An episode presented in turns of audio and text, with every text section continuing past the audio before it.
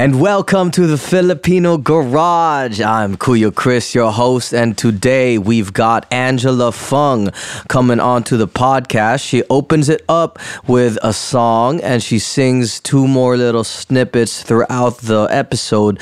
But Angela is actually an art practitioner. She's taking up art practice at UC Berkeley right now. She's a transfer. We talk about the transfer experience and we also talk about some of her projects. We also talk about the experience we've had this last summer in the Philippines where we went on study abroad and her experience going back to the Philippines, taking into account that she's half Filipino and half Vietnamese. She also talks about a trip she did in Vietnam, some thoughts, takeaways, the struggles, the lessons learned also during the trip. So please listen, check out her Instagram and her art pages as well. We talk about it in the podcast, and it's also all linked on the episode page on kuyachris.com. So please listen, follow on Spotify, subscribe on iTunes, do any other podcast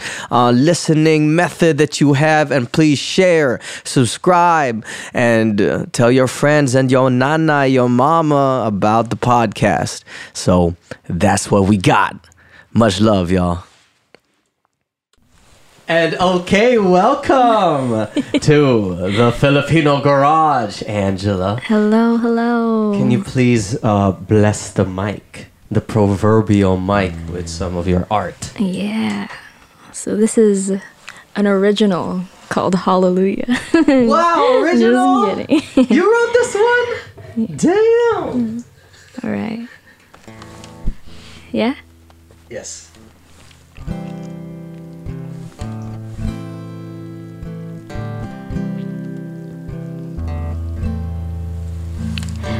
Heard there was a secret chord that David played and it pleased the Lord.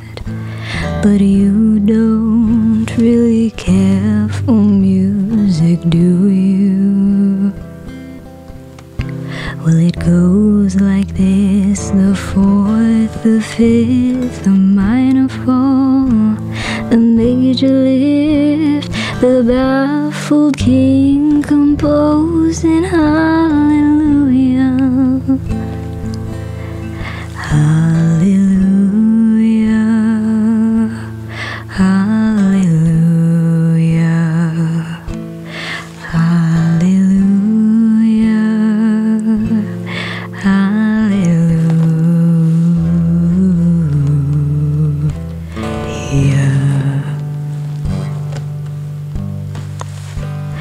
Faith was strong, but you needed proof. You saw her bathing on the roof, her beauty in the moonlight overthrew you.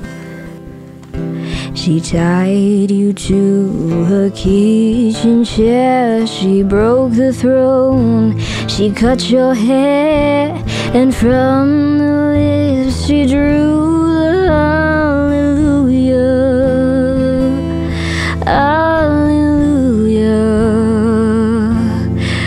Hallelujah. Hallelujah. Hallelujah.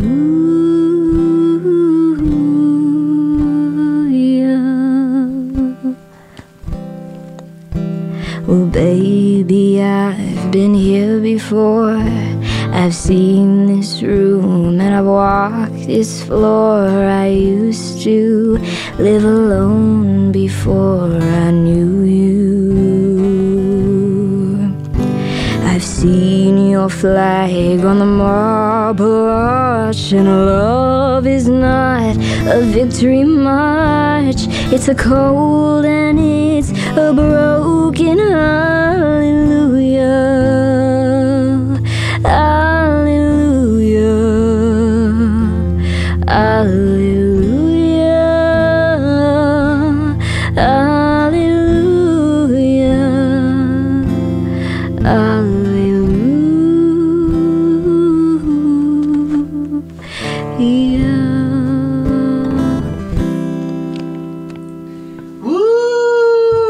Salamat for that. Mm, yes, yes.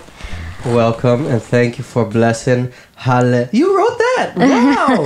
I think I've seen that. I've heard that in a bunch of different places. Yeah, it's really made its way around. Oh, you get the royalties for that. No, joke, stuff? joke.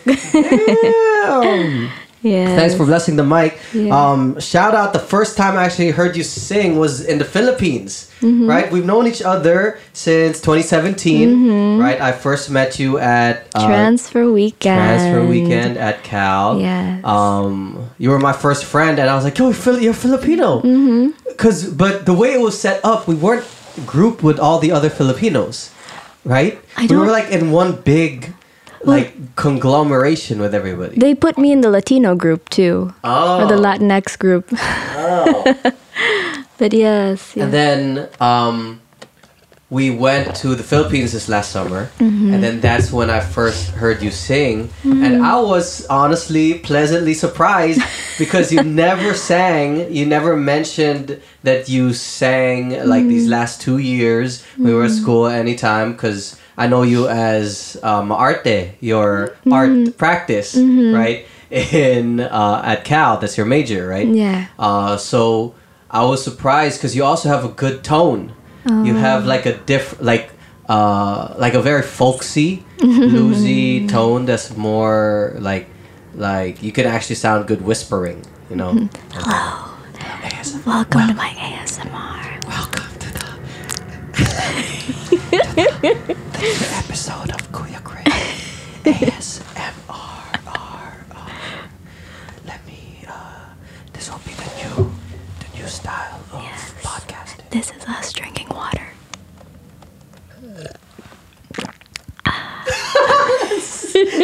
My turn. My turn.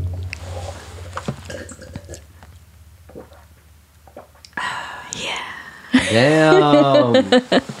my mom always said that I'm noisy while I'm eating. Maybe I found my calling. Yeah. This, is, this is Ah. it. This is your post grad Cal Cal career. Oh I promise God. you. There's a future in it. Yeah. Ah, the future. I mean, honestly, if I pursued my gaming when I was younger, bro, so many people are streaming and making bank off games and everything. They are. If only I No, pursued my you should Pokemon be Master a, training. yeah, a Twitch streamer in I could. Tagalog in ASMR. It's, a, it's a Oh. really niche oh. market, but I'm sure that there's there's an audience. Ay, putang ina, I'm getting beaten. Oh, shit.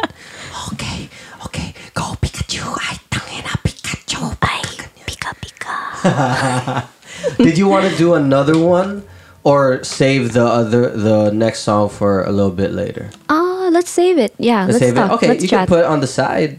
So you're if you're Ay, but it's safe. It's my safety. huh?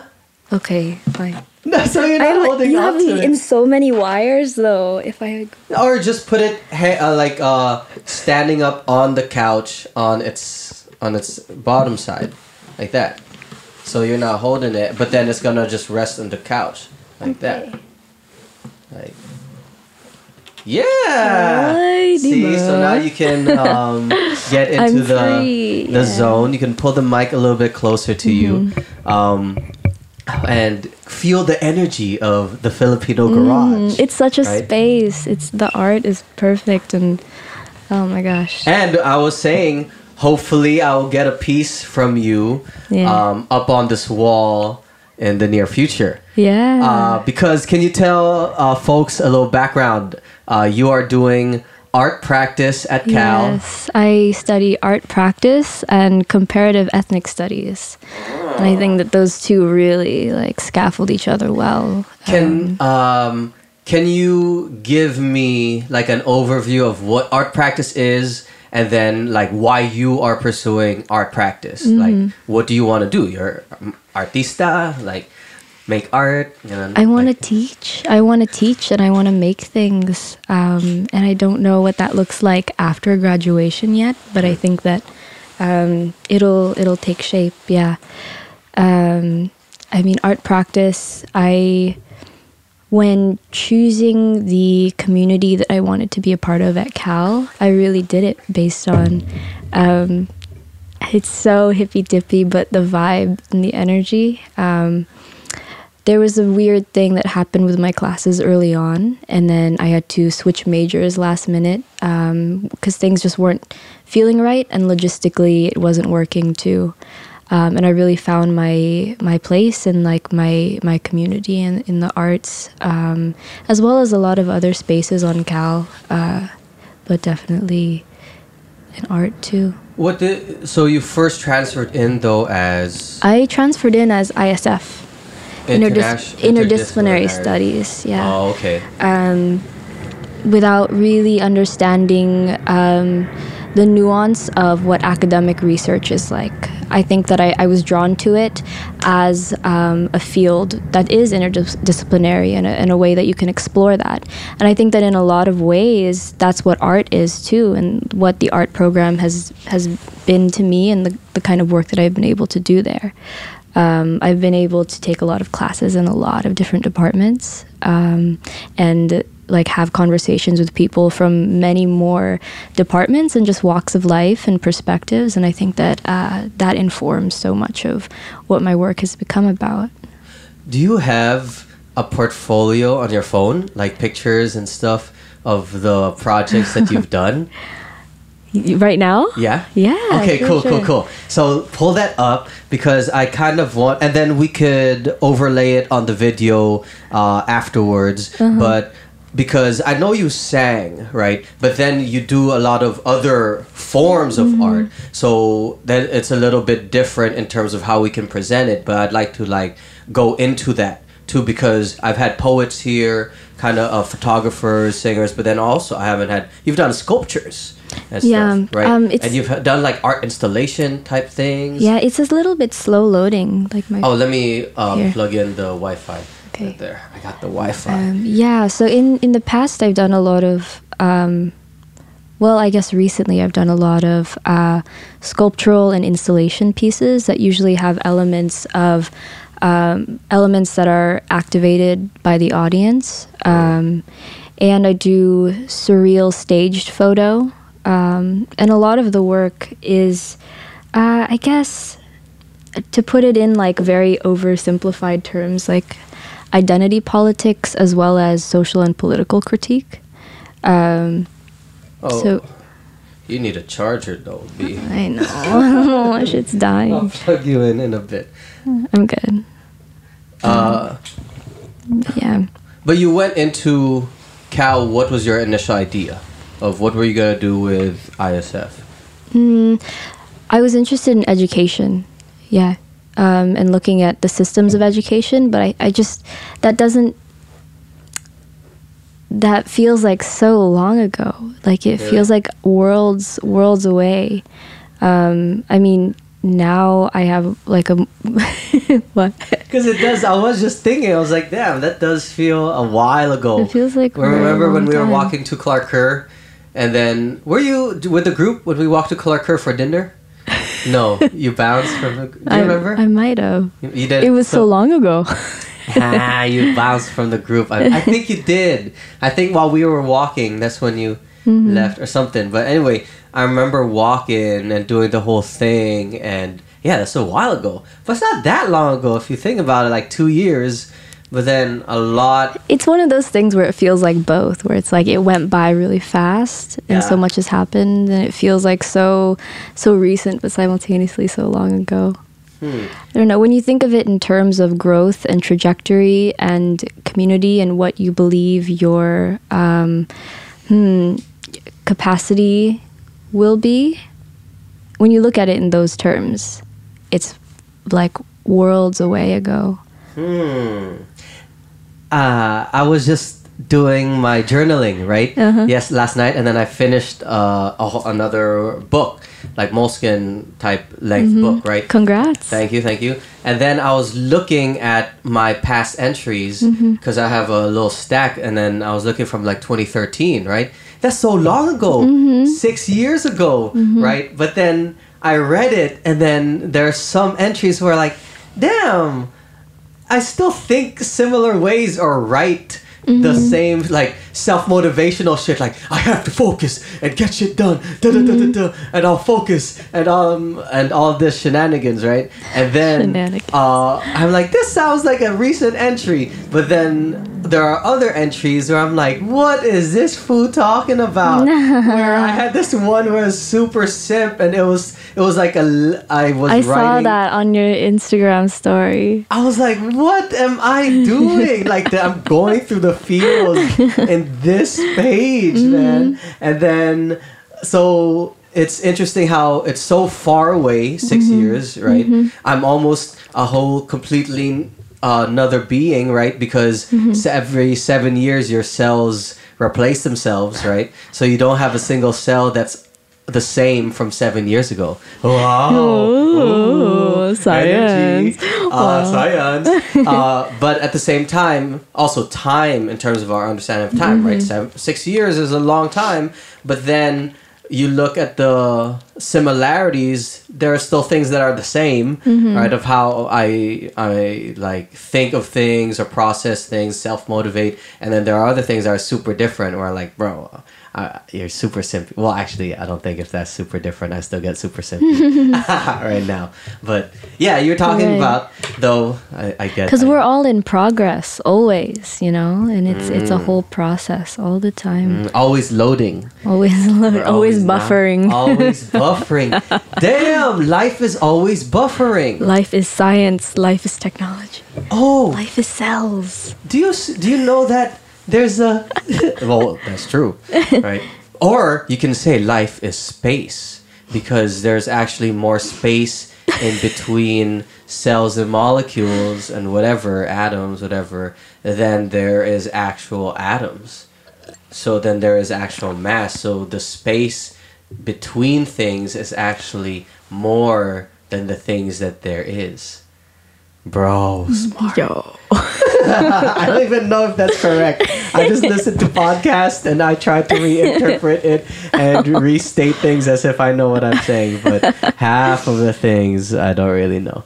Uh, but let's get back to it. You were saying it seems so far away, right? The idea that you were gonna do education. Uh oh. Uh oh. Uh oh. It crashed.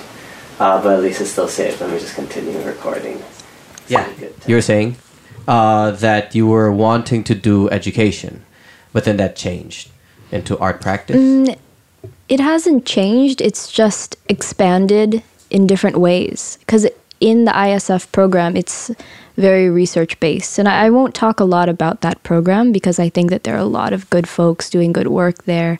Um, but it was something that didn't feel right for me. And Oh, so you're talking about going into UC uh, yeah. and uh, like the And- research. yeah and re- really reckoning with what like that research academia and all of that means and, and like what its role is and we've been really unpacking it in one of my ethnic studies courses of the work that the data center does have you heard of them before No. um, they do they um, do community centered research, and a lot of their practices center um, like oral histories and narratives of actual community members, as well as like the hard data in archives and in newspapers and um, things of the sort. Um, but it's all uh, it, it kind of removes the barrier between research and academia into research that enables people who are doing the work to do to keep doing the work and for um, there to be a solidarity within policymakers community makers researchers um, and so on. So the data center does i think that they're closed now. They had they had to be defunded or something. Really? Um, yeah a couple years ago which is trash but um, yeah, they were doing really good work. So I think just um, there is a lot of um potential and possibility and value in research and in very deep research. But I think that um, so much of the tradition of that has to be radically changed in order for it to mean something beyond just publishing papers for the ego or for the clout. It's like the whole ivory tower type thing. And then this is a criticism I've heard of even ethnic studies mm-hmm. from how the initial movement was started and what they wanted to push for, and through time has become kind of like an institutionalized academic space rather than a space to manifest change mm-hmm. outside of the institution mm. um, and for the community. And I'm not saying all ethnic studies are like that, right? But I think that's been one of the criticisms, at least that I've heard of, um, especially after the anniversary was last year of the Mhm, um, to Third World Liberation Front. How many years was that? Like Uh, 50 years. 50 years? Yeah. It was a 50th year? Oh, damn. Yeah. Yeah, yeah, yeah. So, um, and that's what I realized too when I got to Cal. I was like, oh, this is what they mention about a research based institution, mm-hmm. right? Because I remember way back when I was in high school, I was talking to one of my friends who went to UCLA, and then I was asking him, oh, what do you think of community college and UCLA, things like that? And that's he was the first person that ever told me that dude, the community college professors are better in terms of teaching because at least, and he was in more of a science field. He was doing pre med, uh, and then he was telling me how the at least his teachers, the ones that he ran across uh, in UCLA, they were there at a research institution to do research, not necessarily teach. They were required to teach for their research position, right? And then versus folks in community college, like go there to teach, right? Because they want to teach. And this is, of course, generalizations. There's good, like you, uh, UC teachers, of course, uh, but in general, that's what happens because it's a research-based institution, right? I think to backtrack on what you said about um, ethnic studies uh, being problematic at moments, I think that that's right. I think that no matter, I think that anything that exists in these institutions, you have to be critical of. I think that ethnic studies is in itself um, a radical form of knowledge um, collection, creation, interpretation, etc. But you know, as we're growing and as we're progressing, like things will stretch and skew in so many different ways that we have to um, be skeptical, for lack of better word, and um, critical, but also have it be rooted in love. Like, if I heard one of my peers say something that feels wrong or feels dissonant, I would ask them to unpack that and, you know, rather than like perpetuate this call out culture or like cancel culture. Um, and that's very much on like the micro level. I think when it gets higher up into folks who are doing research that may have um, questionable ethics to it, it's just it's so hard to be perfect. And I think that we should, um, you know, depending on the person, depending on the circumstance, allow um, forgiveness and growth and understanding in that community community work too, um, especially as we are uh, redefining and and re um, reconfiguring like what research and like what can happen at the university can be. Um, like it's it's gonna be it's a tough process. Like third world liberation front was just the beginning of it. They did amazing work brilliant brilliant work. Um, oh bucket. Oh, that was just the GoPro shutting Okay. off. Uh, I was also where I was like, what was that? Is it burning? the house is on fire and it gives you three beeps no oh my god. um, but yeah, you know, I think that it's it's good to be critical and it's good to be um, rooted in love. I feel a lot of the same way. This is a this might be a jump, but also in where my mind is going with it. I feel a lot of the same way, and um, like how I how my dynamic is with my parents and, and my family in some ways. I think that um, you know, this is a whole complicated thing um, that I think a lot of others, maybe ch- children of Filipino immigrants, children of immigrants, children of anyone really, where they um, find themselves growing. Um, and, you know, people are taught sometimes how to be parents in the early stages, but I think that once things start to, uh, hmm, like stretch and skew also, um, like change. We don't talk a lot about those big changes and how we can um, grow together rather than be like stuck. So when you're talking about That was a lot. Sorry. no, yeah. no, but when you're talking about in terms of uh, parents, right? Right. You start going there, but what do you mean? Like, are Like you talking about how you're growing in relationship to how the relationship is established or the norms of the relationship? Well, I, I'll I'll use the example of like colorism and like racism within them, um, and having to have like so much capacity to in those moments, like for one thing, pick your battles, but also how can you change a cycle and like a generational tradition where it's like so embedded. Um, yeah. I think it's possible to change Yeah, like family, yeah. but it's a lot of work. Yeah, it's a labor. It's a labor. It's a, lifetime labor. It's, but it's- I yeah. actually think it's super important, especially for um, folks who call themselves like activists or community organizers. What's up? What happened? What are you just messing with the wire? are you a fidgeter? I'm a fidgeter, fam.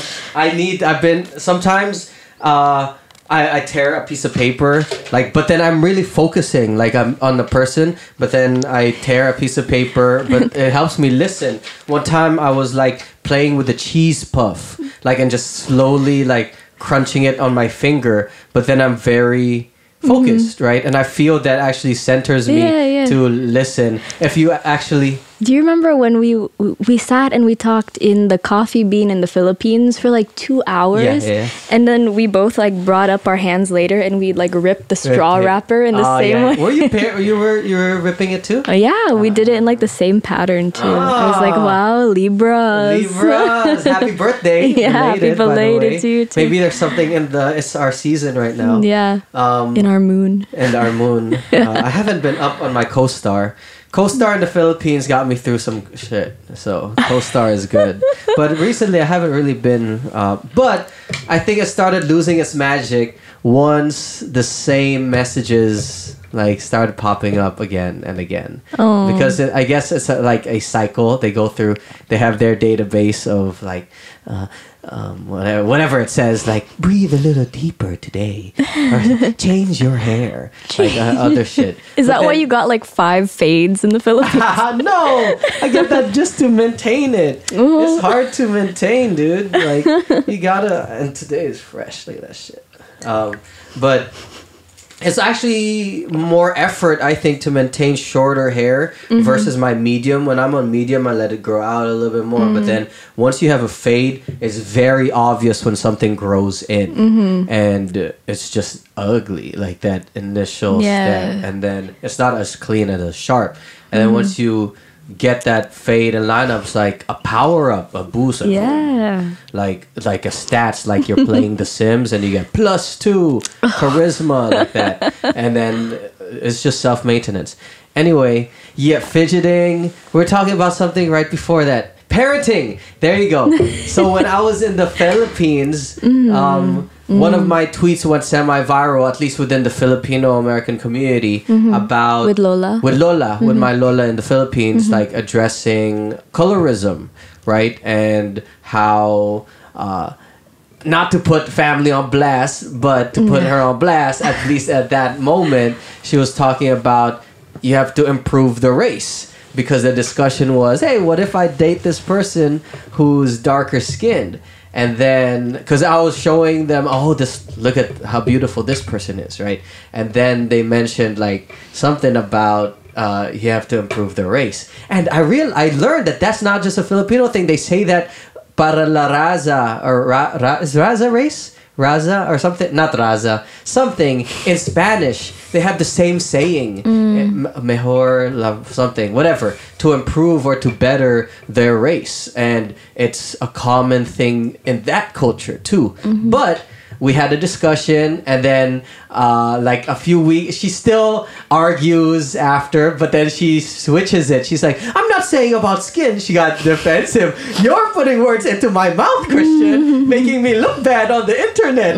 Shit like that. I was like, no, I that's not my intention. But that was the conversation at that moment. And then now it's a joke in our family. Now my brother makes fun of me and says to my Lola there, we call her Nanang, which is mom in Ilocano. She's he my brother goes, Oh, be careful, Nanang, huh? He might be recording you.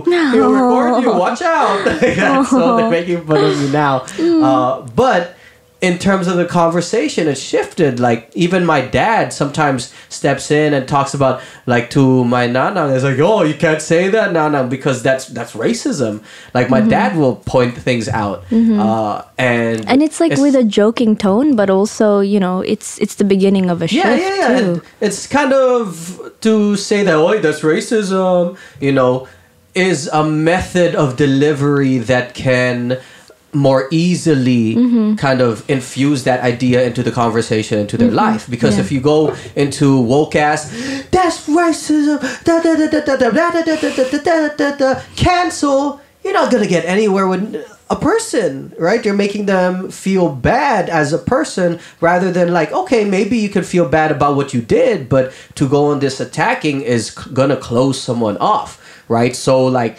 twitter wars ain't really solving issues. They're only entrenching people into their sides. But then if you can find a way to deliver the message and i try to do it with humor and my family and with love and oh, what what? Like hella animated things like that in different ways then the message can be delivered. And i really believe uh, in the idea that if you call yourself an activist or call yourself a community organizer and you're out doing all these things like somebody said before the first people that you should learn how to organize is your family mm-hmm. like and your own home. I know it's hard for some people with a little bit more traumatic home environments or tumultuous home environments. There should be a limit of course in terms of that but for the general population with okay home situations even if it is more of an effort you should start there in my opinion. Uh, and i forgot but that's not my idea. Somebody else said that. Uh, i forgot who to cite though. But somebody said about you should first start organize if you want to be a community organizer first start with your family like that. And that's it's a big uh hip, hip hypocrisy hypocrite? Hippo, hip, hypocrital yeah. It's hi- hippocratic.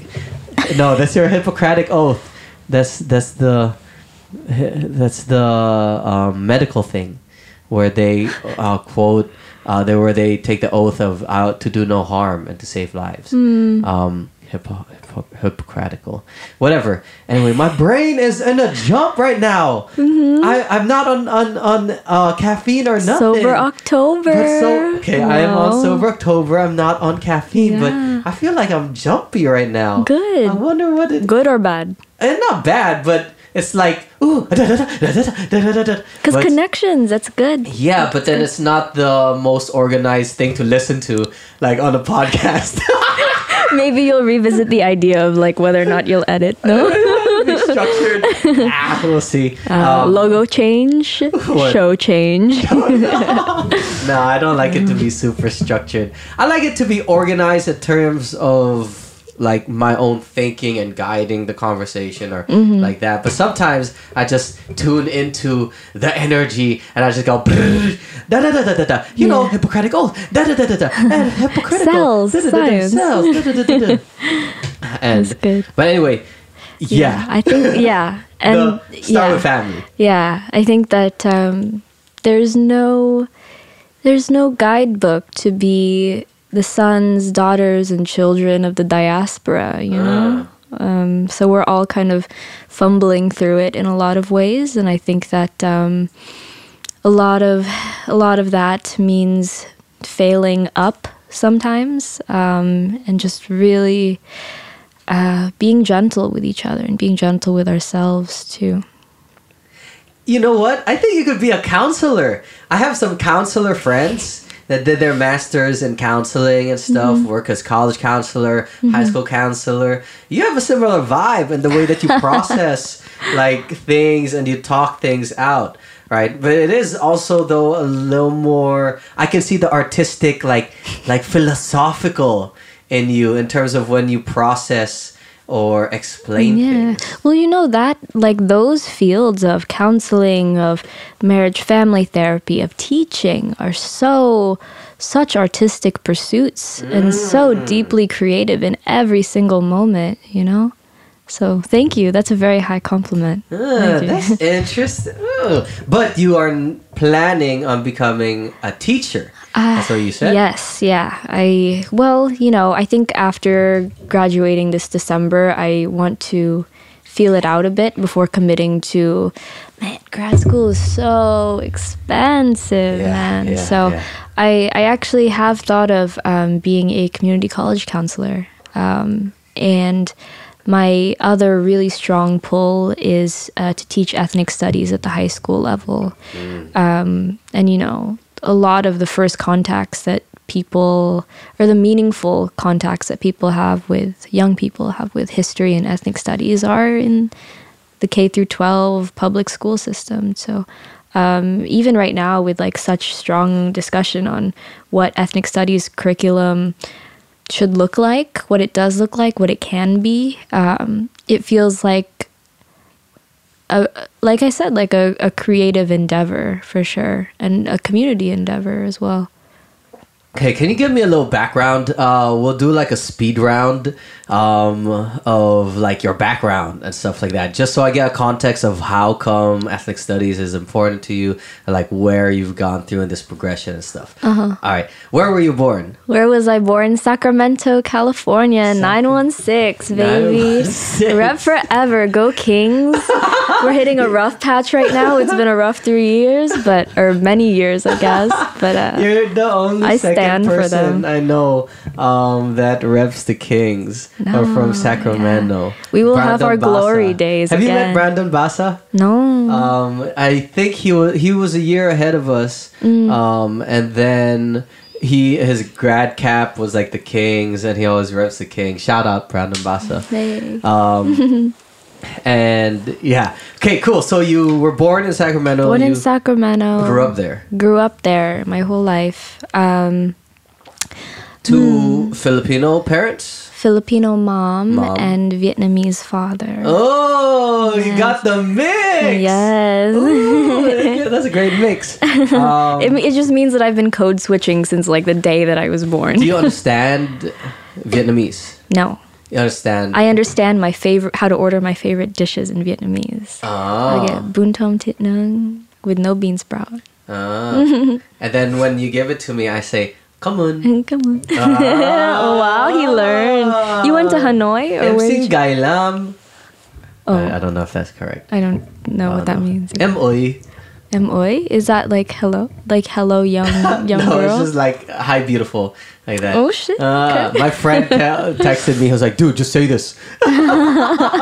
just say M-O-Y. Um, and then, uh, okay, so Filipino mama, Mm-hmm. but you understand Filipino, Tagalog. Tagalog, yeah. You understand that uh, you went to high school in Sacramento, I went to high school in Sacramento.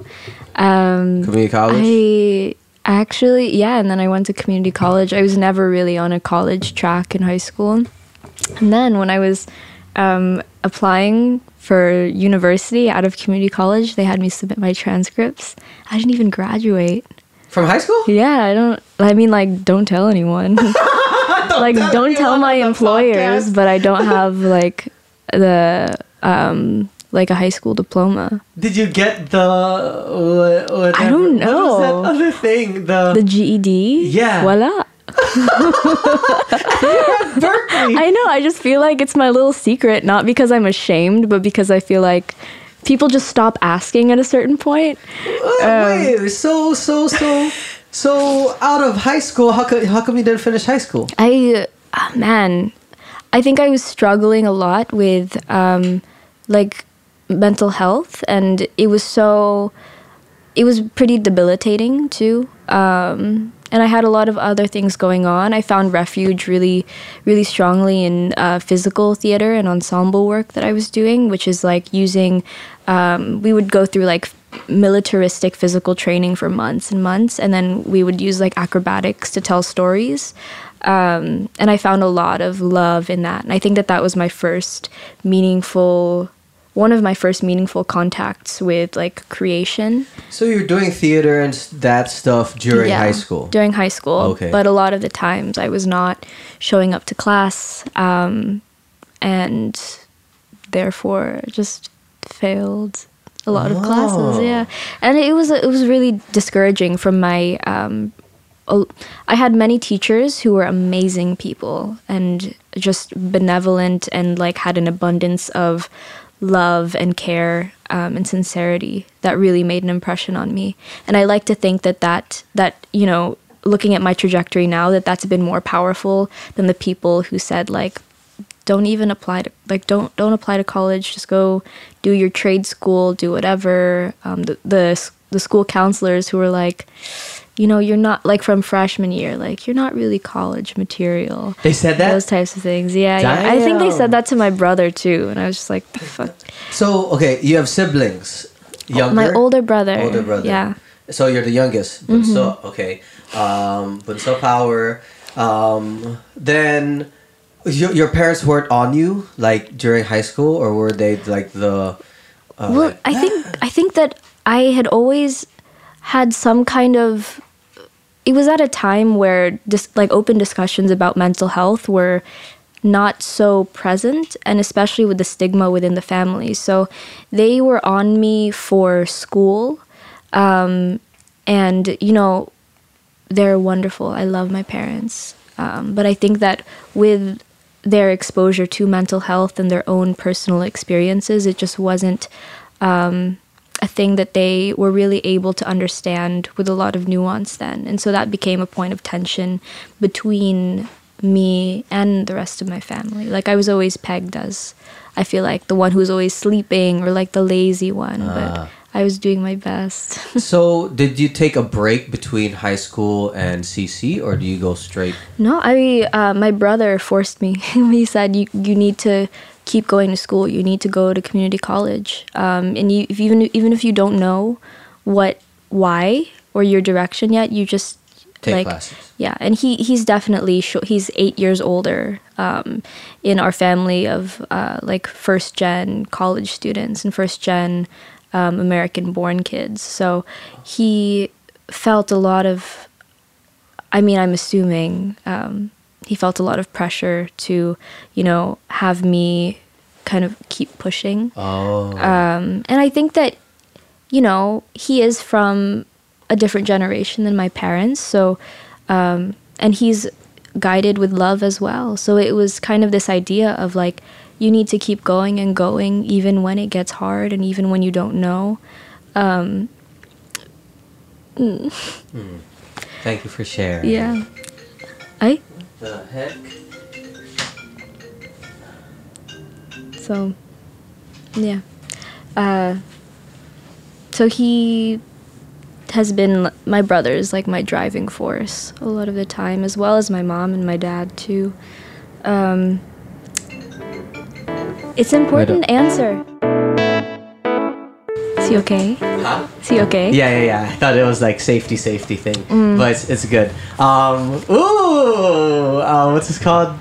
Uh, I'm actually gonna be first time in a bachelor party. Whoa. Uh, this coming um, November, and then the wedding. Who's getting married? My homie out here, jo- uh, jo- uh, Joshua? Joseph. oh my God, there's so many. I know fucking like Joseph? two a Joseph, and then I have a Joshua here, a Joshua in Berkeley, Uh-huh. Joshua in the Philippines, Mm-hmm. and then oh my God, my second name is Joshua. Really? Fucking, Oh, yeah. Christian Joshua. Christian Joshua. All these.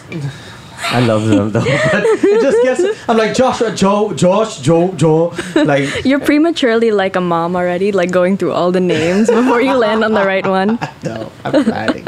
I'm not gonna use any of the Christianized names, even if I'm mine is Mm. Christianized. uh, um, but uh, you were saying yeah about your brother. Yeah. Thank you for sharing about your brother. Yeah, yeah, um, yeah. But uh, you went immediately to CC. to CC, I took. I was in um, audio engineering. That was Oh. that was the program, the like trade program I was Damn, doing. they had it at yours. Your Yeah, CC? Yeah. Dope.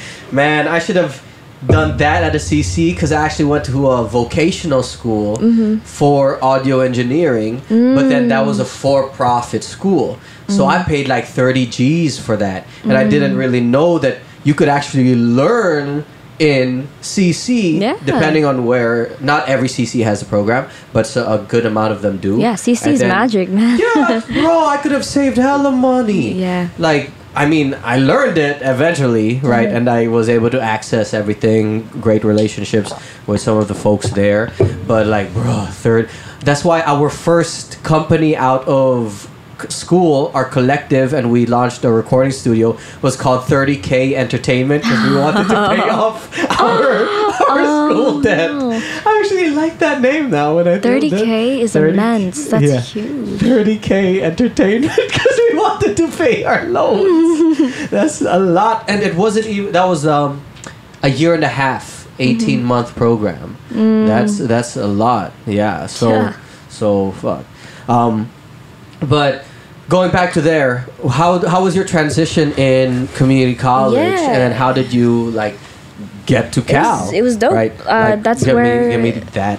That's that's where I started to love learning in the classroom and really realizing the possibility. Yeah, like I started taking. Um, I took sociology of America, which was pretty much uh, like social justice history 101 with Pamela Chow.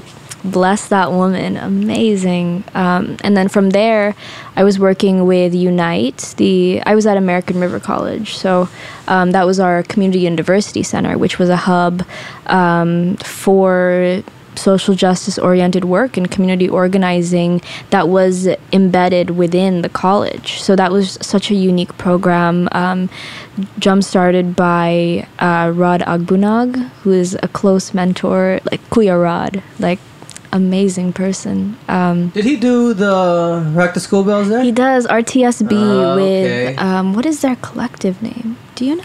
I'm not sure. that, but yeah, they do good work. They do Rock the School Bells um, with Let's See. Uh, yeah, Well, when I Low End Theory Collaborative. Low End Theory, yeah, yeah, yeah, I heard it. I was like, when I heard a Filipino name within ethnic studies up over there doing good work, I had a feeling it was Rock the School Bells. Yeah, yeah. Uh, Rock the School Bells is dope. Shout out, yeah, Rock the School shout out Bells, RTSB. RTSB. Yeah. Um, then you you found that space. He had me do a um, a workshop at RTSB Oh, for, yeah? for street art and spray painting. It was so cool. oh, cool. do yeah. you do street art and spray paint? like on the low, yeah. But it like it hurts my asthma.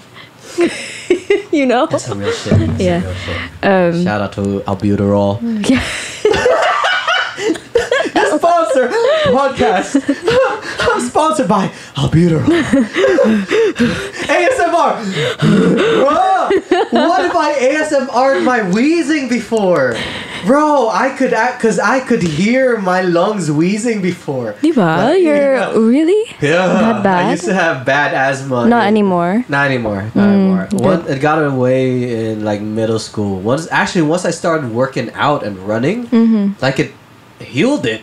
Like you would think the opposite, right? Like stress, uh, inducing stress would make it worse, or this Mm-hmm. idea you rest your body. But for some reason, it gets better when I work out. That And then- makes sense, yeah. even now I feel stuffy and then my clearest nasal passages is when I freaking run and when I'm like jogging and stuff and then when I get home and relax I'm all stuffed up I don't know why my my body is just not cooperating with me um, but that's what you get when you turn 28 this uh 28, really? 28. Wow. I am kuya kuya ta- Chris tatay. I'm kuya tatay I was like one time don't call me daddy call me tatay No. Anyways, so community college.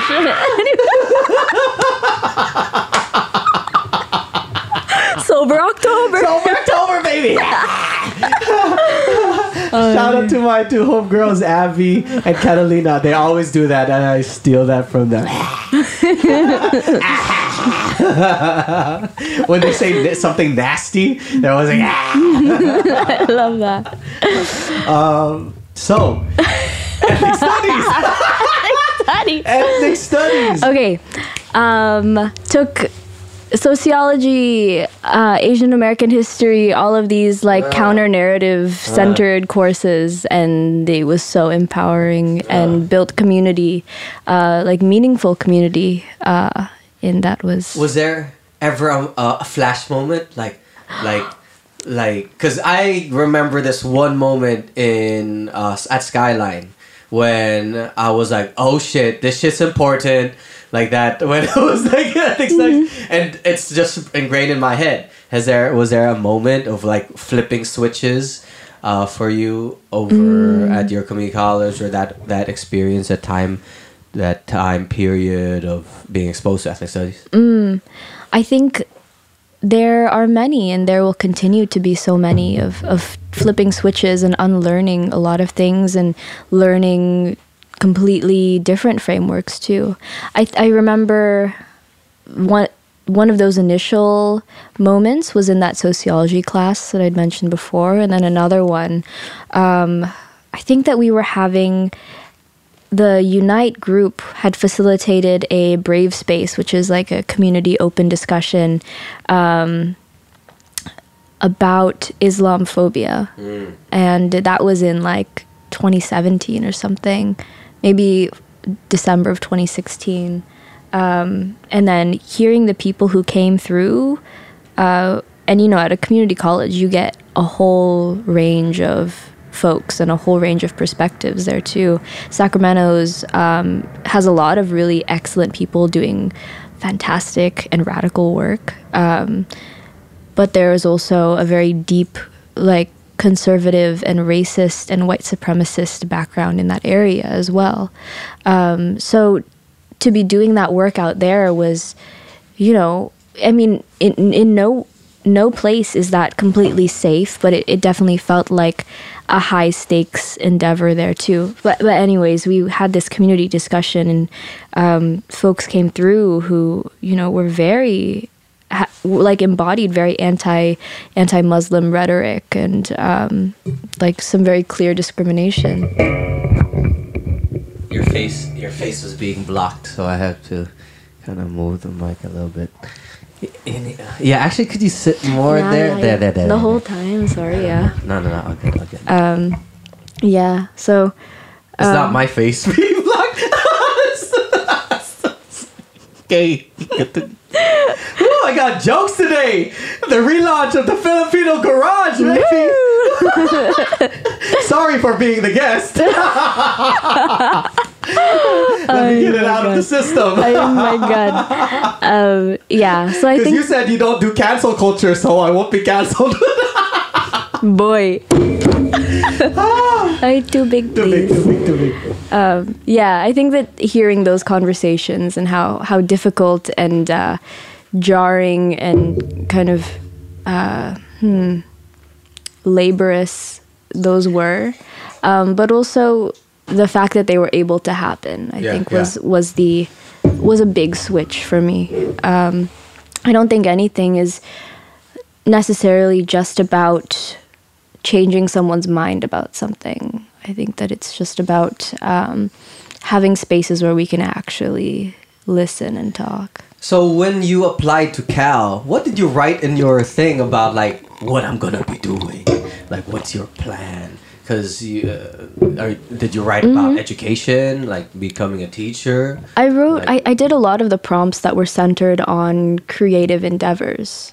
Um, and I wrote about uh, my experience in uh, the physical theater that I was talking about before, as well as um, teaching and how that was so powerful of an experience um, for me. Uh, I wrote about the the ways that I felt marginalized in school settings and how I I I didn't have a exactly a set idea of like what position I would go into um, or exactly like the the tenets or the pillars that I would abide by, but that I wanted to dedicate myself to um, being uh, to changing that that system and, and how people young people fall through the cracks a lot of the times. Um, yeah. Did you grow up around Filipinos in Sacramento? Mm, kind of mixed. Kind of mixed. What was the demographic of in- your in my- friends and your cult and the ones you grew up with, like the the, the things that imprinted into in terms of your culture? So. Um, in my local neighborhood, we were in we were technically I'm from Orangevale, not Sacramento, which is like rural ass. Like drive down the block, there's Trump flags and like Blue Lives Matter flags, um, just flying proudly in the yards of everybody. Um, and then I went to school about 40 minutes away, uh, which did have a more diverse, a bit more of a diverse student population. like how you had a sarcastic. I hate the word diverse. I hate that. it feels so like like a stamp on like a like a I don't know. But uh I I had uh, Filipino friends. I had uh white friends and like lots of lots of other people too. Sorry. Um so it was mixed. I think that uh, a lot of my family on my Filipino side are kind of split uh, in here and over in the Philippines. So when we got to go this past summer, so much of that journey was um, reckoning with uh, my the the context of being a Buencamino too. Oh, that's your last name. And It's my mom's my Oh, my yeah, mom's okay. maiden Buen name. Yeah. Camino. Wait, Yeah. so but how come you ended up understanding uh, Tagalog? Does your mom, Mom. speak it to you at home? Like, huh? Uh phone eavesdropping. Really? She would talk smack on the phone. I'm like, And I want just to know. ended up learning at yeah, home? yeah, yeah. So you're pretty fluent in understanding, like majority of Tagalog. Kind of, yeah. You know, Oh. and it's it's definitely so, like a voice that I associate with my mom too. Um, yeah. Oh, okay, okay, okay. Yeah. So, uh, that's actually a good transition because I want to talk about study abroad uh, and this last summer. Yeah. Right. But before that, could you do a song? Could you do the turtle song?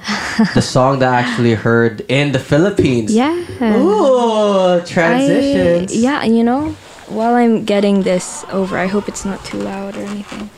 But um, I think I told you, but I haven't. This is not a song that I play a lot, and I think you definitely made like a safe space for me to like open up with it. So Cool. thank you. Thank you.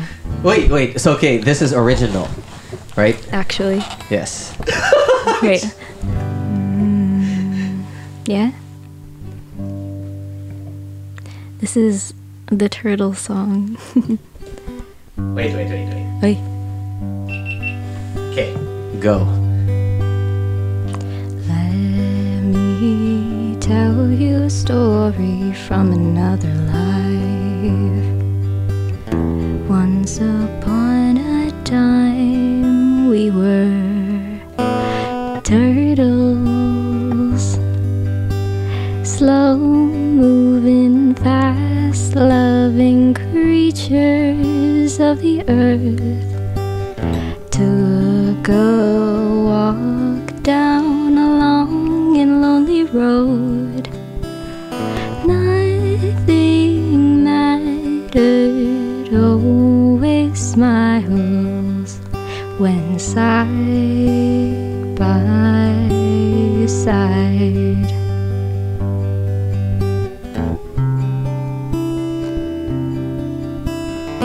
In an act of braveness, he turned to the other, stepped out of his shell, and said, Slow moving, fast loving creature of the earth, please, oh, please won't you make it to the finish line with me?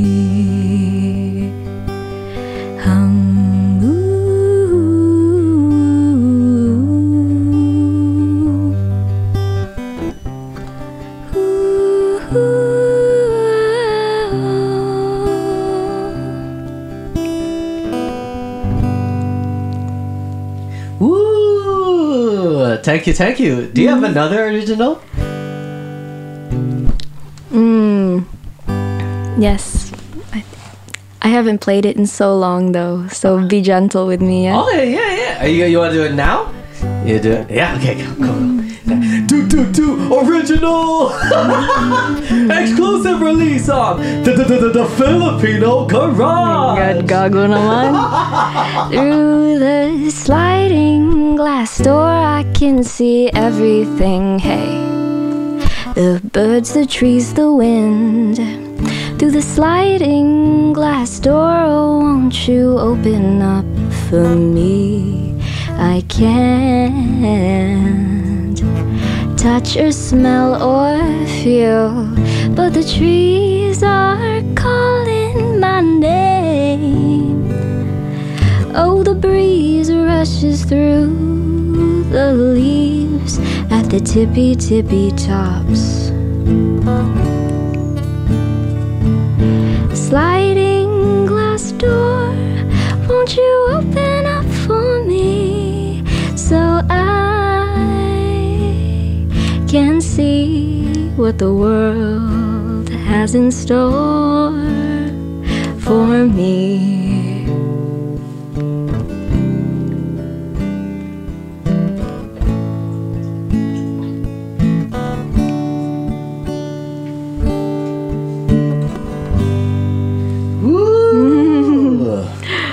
Thank you for sharing. That was nice. Pleasure, pleasure. Yeah, We that used to have a sliding glass door, but we got rid of it for safety.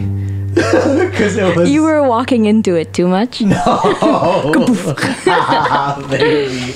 oh, when did you write that? Holly, oh, I, I was 17 and sad all the time. Yeah, I it just- does. Sa- it's like a, it's a, it's a s- happy melancholy sound. that That's my vibe. Yeah, where it's not, it's not fully sad, not emo, like melanch. Because melancholic, like there's definitely more on the side of sad, Mm-hmm. right? And then you have the Billie Eilish, like that, like sad, Those right? ocean eyes. It's so good. I- I Billie really- Eilish is so good. I haven't listened to lot She's of 17 and Yeah, she's, she's hella good, bomb. Yeah. Um, but yours is a little to the end of like more happy tone, like like a mix of that Laffy Taffy song, right? When you were singing the Turtles and this one, it sounds like that kind of vibe, like a folk acoustic kind of sound. I should re- ASMR um, me eating because I smack a lot when I eat. My mom always tells me, "Stop making sounds when you eat." And I was like, "Oh, sorry." I just I'm really sorry. like this crap. It's so set up. I know, damn.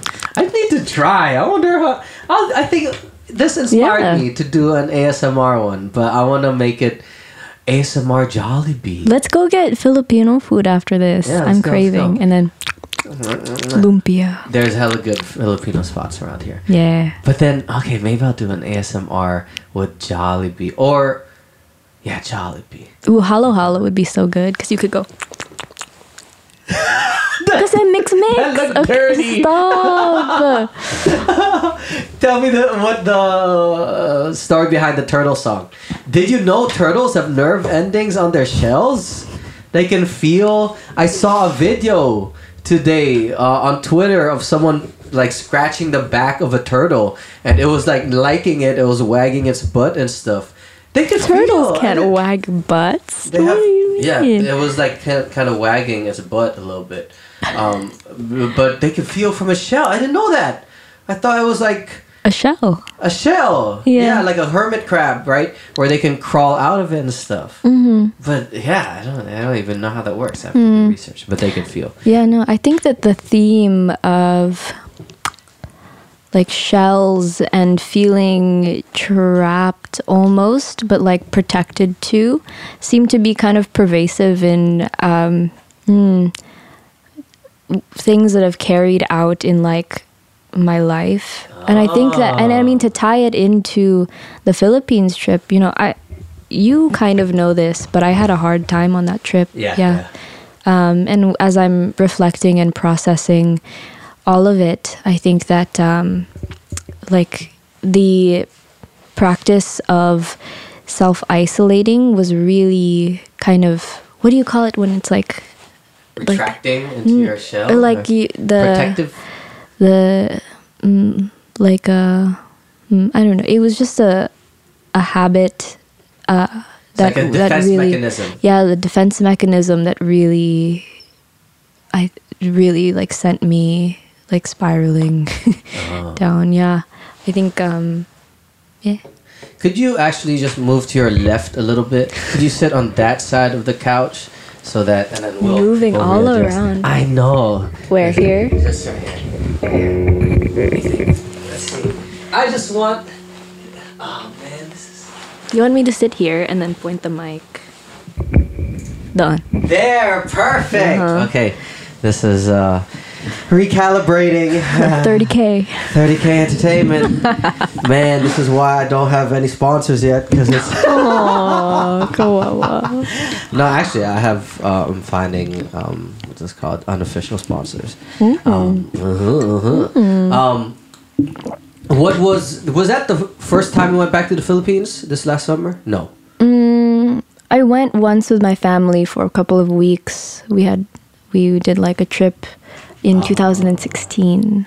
But this was so different in so many ways. Why? What was challenging about it? If you can share, Ay. or if you don't, you don't have to. But you could be a little broad if you want. Mm-hmm. But like, what was it about going back to the Philippines and the mm. trip like that? Mm.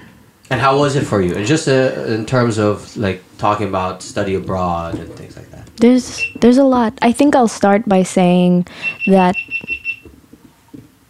That's just to, to mark that you start. the building's on fire. um, the the folks who put it together are some of the most like remarkable women um, and leaders and teachers who I think I've encountered, um, and folks who I really respect and admire. Um, so I'll preface it with that. Um, but like I said before, you know, everything has its kinks, and um, I think that it was, hmm, it was very hard to, hmm, the nature of the trip was difficult in general, being so far away, um, and there was a lot of like trauma that was mm, brought up for me personally at, at various moments. Um, and there, the program itself was very difficult, though I think that, you know, with what we were learning about, it had to be difficult. It was a cra- my my cousin looked through the syllabus and he said, "Oh, this is really like a crash course on 300 years of suffering." um, and you know, it was in a lot of cases framed as 300 years of suffering, yes, but like resilience and resistance as well. Um, but, you know, it's inevitable that that concentration of information like floods you and it overwhelms you. Um, and processing that is a lot. It, it was, um, you know, the embodiment of history in your ancestors and really realizing um, yes the beauty and resilience and power and strength and innovation of the people of the Philippines and of the people who came before me in the Buencamino line, in the Cristobal line. Yeah, but also it's so sad too. how have you thank you for sharing but like how have you, how do you manage your like and or view your mixed identity and then be and relate to uh, those two histories also, Mm-hmm. but also there's a lot of shared history, right? But like, how do you situate yourself in terms of your mixedness? Mm-hmm. Because I just took a uh, class on uh, Mixed people race- of mixed racial descent. With Greg Yeah. Choi. Yeah, with Greg Choi. He's uh, supervising my ethnic studies thesis. oh, really? Yeah, I'll talk to you about it later though. But um, uh, Wait, so you're doing an ethnic studies thesis and an art practice thesis? Mm-hmm, Wait, is the ethnic studies thesis an honors one? no, so it's just for a class, or just because, oh, just because to tie, I wanted to tie off the ethnic studies experience off with something that felt meaningful. So I'm doing a curriculum design or a curriculum design proposal um, for uh, Ocean Vuong's work. He's a Vietnamese American poet. Um, and like how we can, you know, reapproach our canon, our westernized canon of what we teach in the classroom um, into something that, you know, young people of this America can see themselves in more. Um, what was your previous question? Mi- the mixed, yeah, yeah. yeah.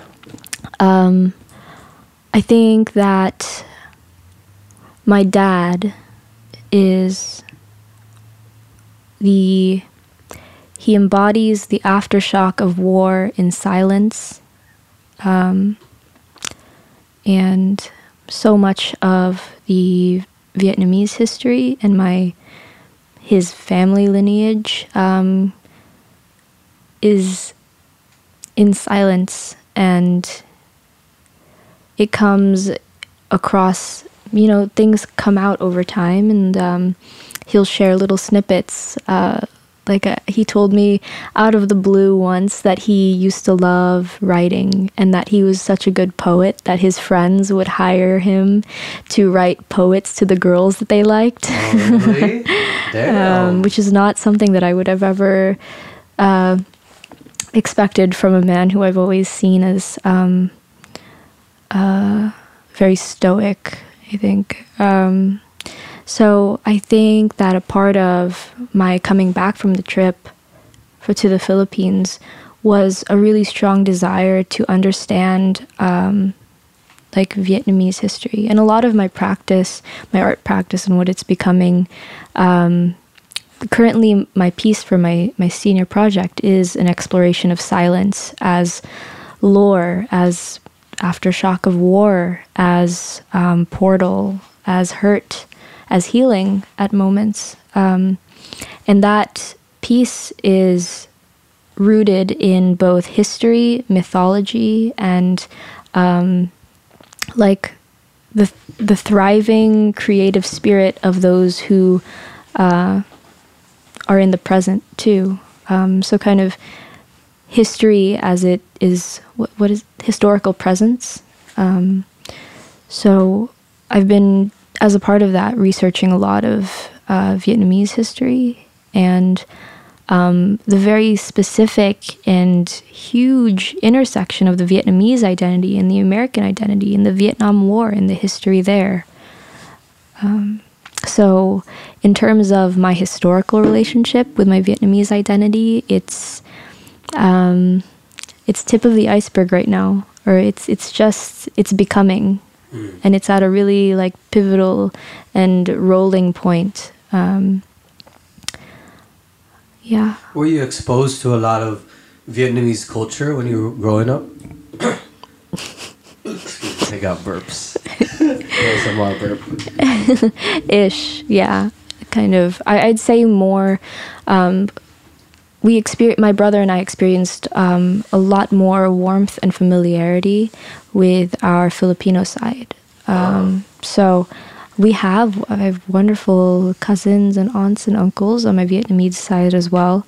Um, though i think that for many years growing up um, my concept of family when i thought of my family i would think of i feel so awful to say this almost but in transparency um, like i would consider my, my filipino family family and i would um, still had at that point i still had a lot of um, empathy to grow from my vietnamese side or, or understanding um, or closeness to develop. Did your dad not speak Vietnamese at home? No, he's he's a quiet man. He Ah, yeah, yeah, his his English is good, though it is kind of. I mean, he's lived here for what like many many years now, for long enough for my brother to be thirty and for me to be twenty two. Um, uh, though that language of like I, I couldn't see him doing that same kind of poetry and the love writing in English as he can in Vietnamese, and um, in that way, it's limited the communication in a really vital part of uh, love and, and parent parent child relationship. So when you when you went back to the Philippines, what hit you the most was the historical trauma? And that? Partially, you know, um, like learning about colonialism or like and you I, I think also it was if you, you you don't No, you I- can share as much as you it want is it too heavy? no Not too heavy? I just, I just No, I, I whatever you're if my face looks stressed, it's just because I'm Libra-ing and I'm trying to I like know that's that Libra through. thing because my face gets super furrowed whenever I'm thinking, and Yeah. then I've been asked like, "Dude, are you mad?" Oh, no, I'm just thinking like that. And then think- some pictures, I look at myself like, "Damn, I look pissed," Mm-hmm. but I'm just thinking. I'm never. I don't have an angry thought in my head. Mm-hmm. Yeah, it's just a Libra thing, maybe. To can I read something Yes. from the journal? Yes. So this is an entry from the Philippines. Yeah, and it's it's uh you know how you you were saying earlier about how you read back on journals and you're Yeah. like, wow, so dramatic. Yeah, yeah, yeah. but yeah. it's like that's that's how it felt at that moment you know um i don't know what's about to come out of here so okay here's what i said july 1st 2019 a monday um my time in the Philippines is coming to an end, and I'm sitting in Tito Noni's living room listening to Jose, my cousin, compose and play songs he and Delphine have very beautiful and resonant voices that I won't forget anytime soon. I've been mulling over the different ways that people and families can inspire you. Um, the children of Tita Tisha, who are immensely kind, generous, and thoughtful. Tito Noni's children for their talent in the arts, quick wit, and charm. Tito Nonong's kids for being fearlessly against the grain. I've been trying to see all of this in a lens of better understanding for my mom, but I think within this frame there has to be some un- unapologetic focus on myself and being gentle. How does this all inform who I am? Who will I who will I invent myself to be? I'm continuously chewing on the idea of framing things in the future. So not only was so not only what does it mean to be a Buencamino, but also what will my legacy as a Buencamino fung be? In what I change, how I cultivate my bonds, it's a culture of storytellers. It's a lineage of storytellers and characters. So, not to be cliche, but what am I in all of this? And so I think that a lot of the, um, like, I, I, I became so, I fell in love with my young nephew, Javier. Javier Alfonso, Alfredo. I'm not sure. he's so cute. He's so bright. And he's like How one of uh, five Oh. five years old and so so smart and so just quick um, and then on one of my last nights there we were driving away in the grab. I just started crying. My poor grab driver ma'am are you okay? Uh, and it was realizing i don't know when i'll get to see you and i don't know if the next time that i come back my my lolo will still be alive. I don't know if he'll remember. I mean he he's very he has a very strong condition of dementia right now too and it's like it all feels so fleeting. And so much of my time in the philippines i was missing my life here so much. Um, i was missing mm, like sunday afternoons like sitting next to my dad while he just like naps in the middle of the day with like the tv left on and football playing and um, and to be leaving and finally like yes i get to go home to that. I get to hug my mom and like squish her little cheeks together. Um, but also realizing now that i had so much love there too like how do i say goodbye to this this little boy who i love and how do i explain? I don't know when i'm when i'm gonna come back. And maybe it's not an explanation that he needs. Maybe it's an explanation that like I need. Um, and it felt like my heart was being spread so thin. Um, and I remember I my mom called me one day, and for magically the connection at the UP hotel was strong enough to support the call. that one time. Um, and I was telling her that like I w- I was really transparent about you know it's been really hard, and it hurt me so much to tell her about like how much I was missing home and how much I didn't but how much I didn't want to leave because it's like the epitome of preaching to the choir, right? Like she left behind all of this people and a whole life in the Philippines. You know? Mm-hmm. And like I felt just this much of that and it was so overwhelming. Mm and I think that that was a really difficult part to know that and feel that from my mom and my dad. I mean, yeah. Thanks for sharing. uh, I don't have. I, no, no, it's okay. I'll. blink, blink, blink. Sorry, hala kawawa. Um, no, I'm trying. I'm. I'm seeing it. I think it's. Are you? You do you consider yourself like an empath? Like you're very empathetic that thing that people like using that new buzzword. I'm an empath. I don't. I don't. I no? haven't heard that. Do people say that to yeah. you a lot with that face? I'm an empath. I'm an empath. Oh no. It just means I'm really in tune with people's emotions. no. no, but I'm making fun of it. But mm-hmm. some people, even me, I, I would say that I'm an empath on some levels, mm-hmm. right? So I'm a selective empath. Mm. Um, like where you kind of take on or you're you're really trying to step into a person's shoes mm-hmm. and then i think from what you're saying how you're framing things right and the experience with your mama is that moved you a lot because you're trying to understand her moving away mm-hmm. and then the impact the importance of it because of seeing what she left behind and then seeing the beauty of it but then like juxtaposing that with like what why did you leave and then realizing a whole host of history uh, mm-hmm. uh, motivations push pull factors that that made her decide to leave mm-hmm. right leave all this good behind not that it's a bad thing right but there was a decision made right mm-hmm. so it sounds like that's what your that that your that your personality is in this little empath counselor type thing, right? But is that is that what kind of moved you? Is that what you're saying? One of the things. that There's just so much. There was so much. Mm-hmm. Um, Dang it! Of course, this is also your second time.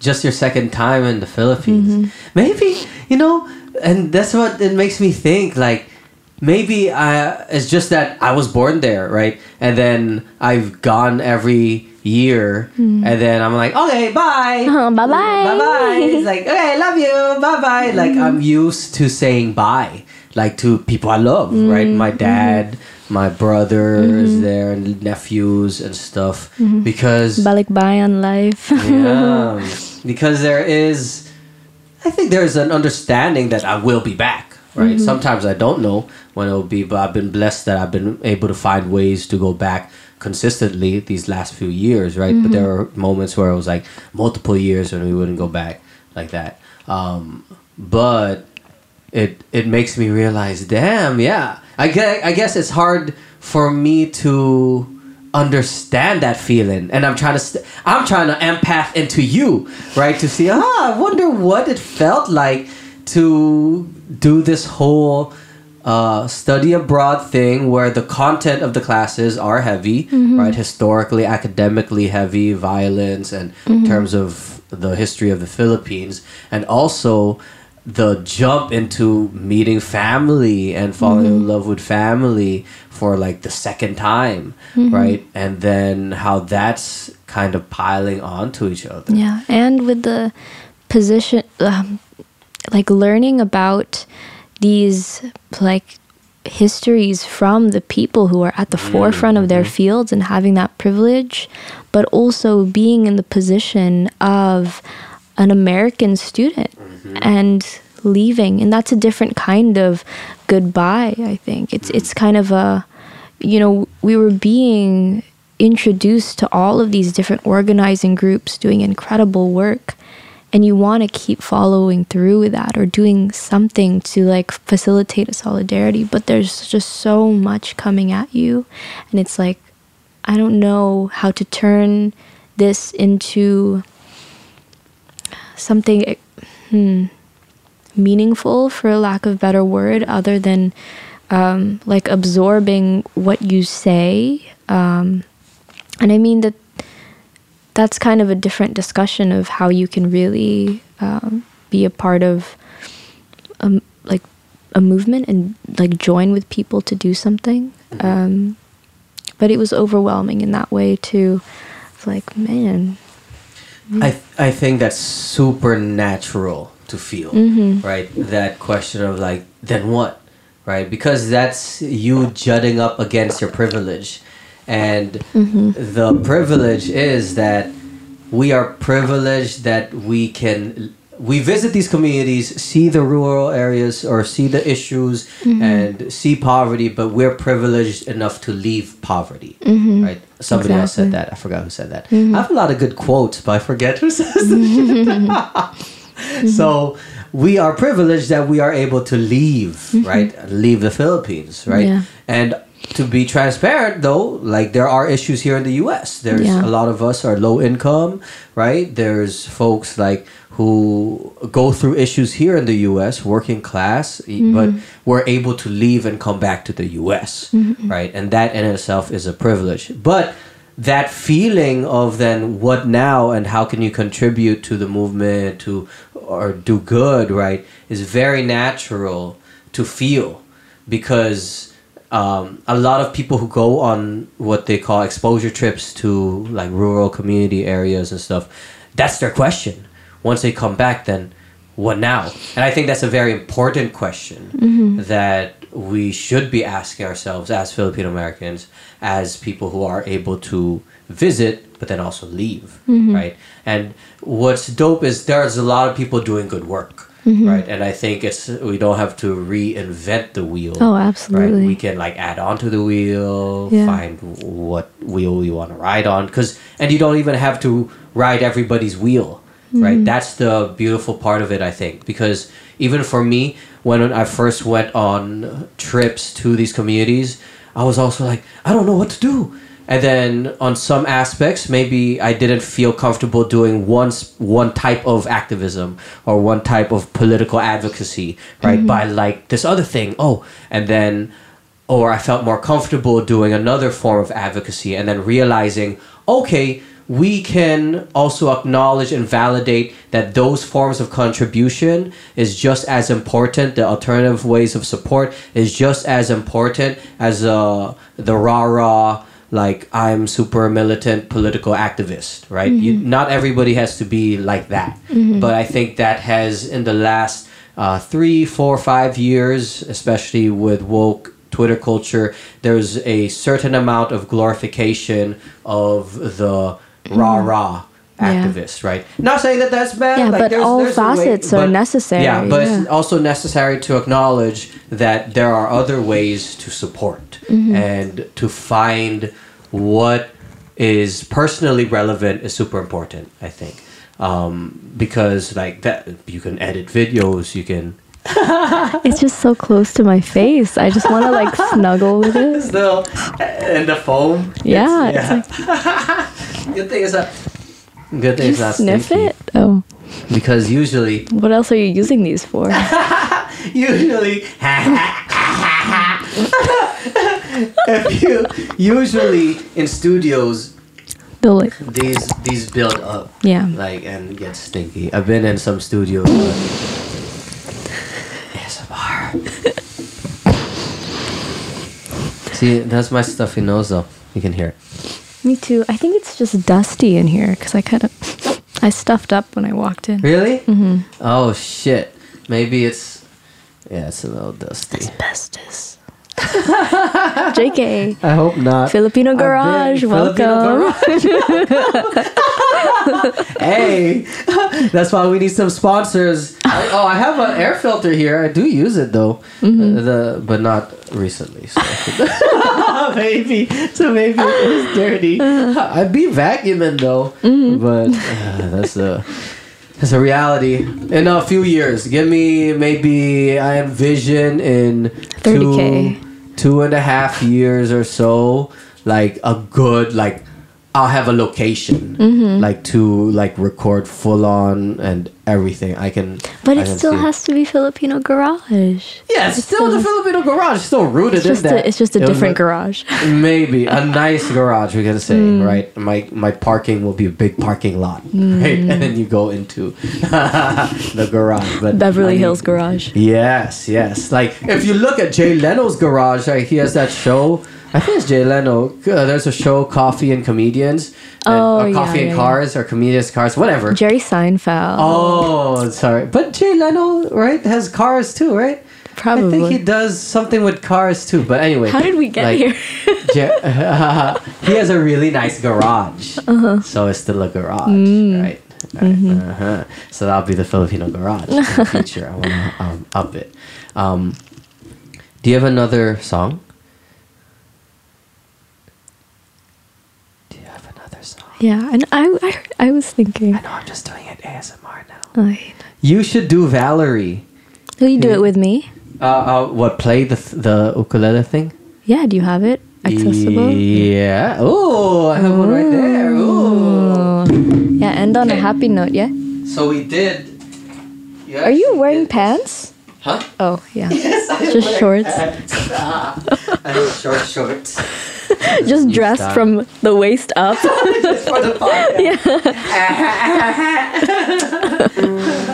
okay, so um, this was actually our uh, what's this called? We would jam out sometimes in the Philippines because and those um, jam sessions were so special to me. Yeah. Like that was they're super healing. Like um, I really feel jam sessions, especially when I uh, get to listen to people who are good singers. like it's dope. That's why I always also I'll always have Gabby sing. I was like Gabby sing. Like I'll just go. Shout out Gabby. I'd go over to her room, bring the guitar sometimes, and be like, "Yo, can you just sing real quick?" And then like there's something healing you see, about music. I actually wanted to do music therapy for a little bit. Me too. Yeah. There's a there's a music therapy spot in Berkeley. Do you know? Mm, I did it for a while at Sutter Hospital. What the- you the- you facilitated it? Uh, yes, but I didn't have like a license for it. But Oh, at did the, you, did they in the- you? No, no, no. Oh, it was like internship. Oh. Internship. Um, it was hard. It was like with the kids and um the what is it? It was pediatric. It was pediatric and with the kids who had cancer and like a lot of them, Yeah. yeah. a lot of them would pass. So it was, it Damn. was hard. But it was Sutter where? In Sacramento. Oh, that's dope. Yeah. Shout out! I want to get a job at like. Shout out if anybody has job openings, UCSF, any connects. I want to do some music therapy, Yeah. recording something at UCSF. Yeah. And then get some of that health insurance. True. After graduation, are you on SHIP? I'm not. Oh, okay. If you, what's this called? Oh, you're old too. You don't have uh, you're you can't. Yes, yes. I couldn't be on my parents' insurance. Oh, are you on your parents' insurance? yeah. Oh yeah, so I was on SHIP when I was at Cal, Uh-huh. and then which was good actually, it's fine. And then, but after you graduate, it cuts off after like three weeks. So Mm-hmm. I was naked with insurance. I felt naked in Oh. terms of insurance. Um, dirty. no PPO. Who's that? Do you know Jabuki, that uh, comedian? No. He's a he's a millennial comedian, and he's always making jokes about. I know, he's always making jokes. He writes for Trevor Noah too, Uh, but he was always making jokes about like how the uh, what a concept it is to have affordable health care and like I don't know. It's much funnier when he's okay, let's pause real quick. I'm gonna set up the ukulele. Are you plugging it in? Yeah. Restaurants that are in the pocket of the police are allowed to stay open, right? So then we were looking for food far away, or food late at night, my cousin and I. And then we went to this place and they didn't even have food. Like they were just selling the balloons, you know? The Balloons. you know how they do the party drug in Vietnam is the balloons? Oh, I don't and it's know like that. I didn't it's do kind of like a whippet. drug. What is the drug in whippets again? Whip it? I don't know. I have no idea. I, I don't do Oh, of he's pure.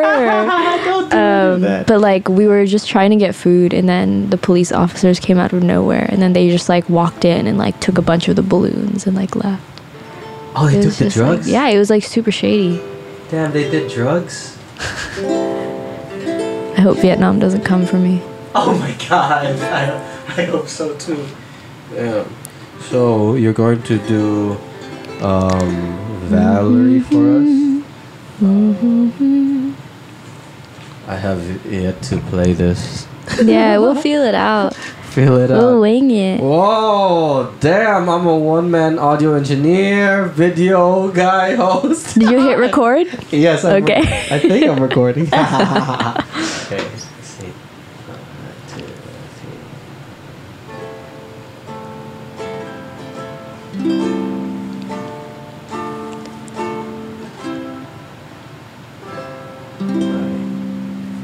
Well, sometimes I go out by myself and I look across the water. And I think of all the things what you're doing, and in my head I paint a picture.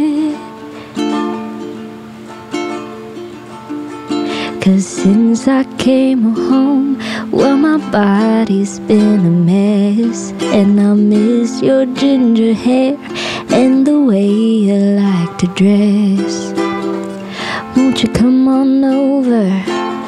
Stop making a fool out of me. Why don't you come on over, Valerie? Valerie, Valerie, Valerie. Did you have to go to jail?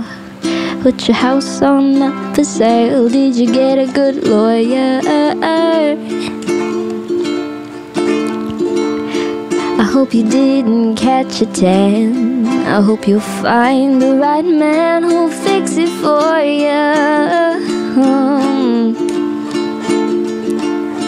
Are you shopping anywhere? Change the color of your hair. Are you busy?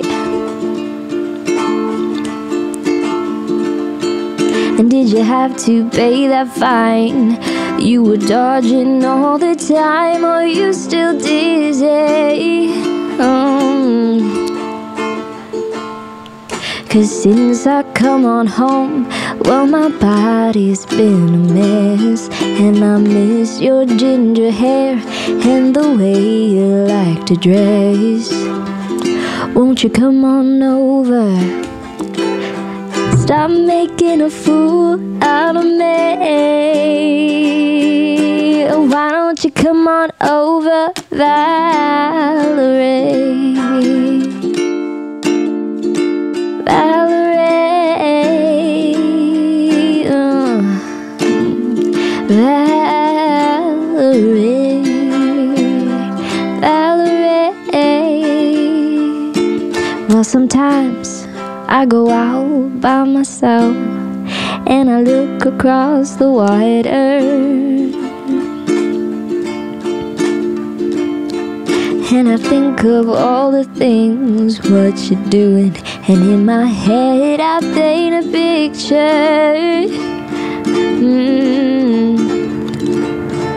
Cause since I come on home, well, my body's been a mess. And I miss your ginger hair and the way you like to dress. Won't you come on over? Stop making a fool out of me. On over, Valerie?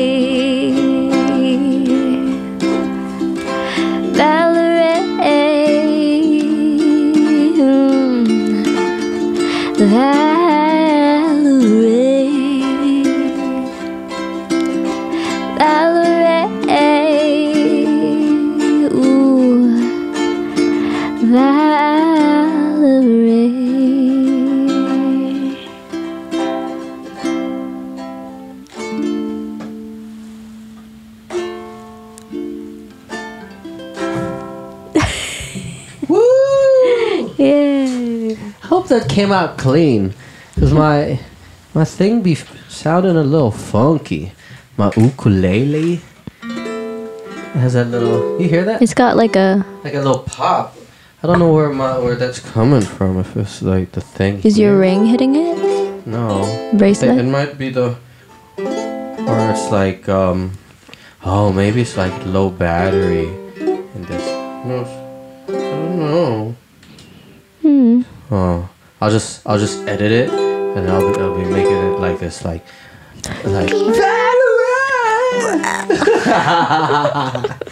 you know what? I actually used the ukulele for this one song that I recorded, and I ran it through um, some amps and distortion, and it sounds dope. Mm-hmm. yeah. It sounds like because I it was like more of like a rock inspired song that I did one, Yeah. and then um, yeah, it sounded dope. So we'll see how this one turns out. Nice, nice. Thanks for doing that. So, when did you start singing and stuff? Wait, what conversation were we having before this? I don't know. Something about before the before our song break. I don't know, but immediately right before singing, we were talking about uh, Vietnam. Mm, yeah, yeah, yeah. You did a Southeast Asia trip, right? I did Hanoi for a couple of days, but I was having such a hard time at that point in the trip that I Wait, was this before or after Philippines? during Philippines. Oh, you took a. I was having a hard time. No, you went to Hanoi during the Philippines. No, no, no. After, after. Oh, okay. But it was yeah, yeah. so, It was low key though. what do you mean? Kasi I was so like depressed at that mm-hmm. point. Yeah. Like in even in Hanoi. Yeah, I think I was uh, burnt out, overwhelmed. And I don't mean to make it sound like it was this terrible, awful experience. I really don't. Um, but it definitely, there are a lot of parts of it that I'm still kind of processing too. You know what's then- funny? Why I'm laughing because I remembered also one of my goals is this is a report on study abroad, right? And like because because Is it really? Be- Yeah, because so I got the scholarship uh, called the Gilman Scholarship Yeah, yeah. for study abroad. Oh, and Gilman. Scholarship are Why didn't you study me abroad programs, right? And then uh, one of the things that oh you and it was cool because that basically paid for my ticket back to the Philippines Mm-hmm. um, this last summer, right? Uh, but you have to do uh, follow up projects of Mm-hmm. uh, from your trip.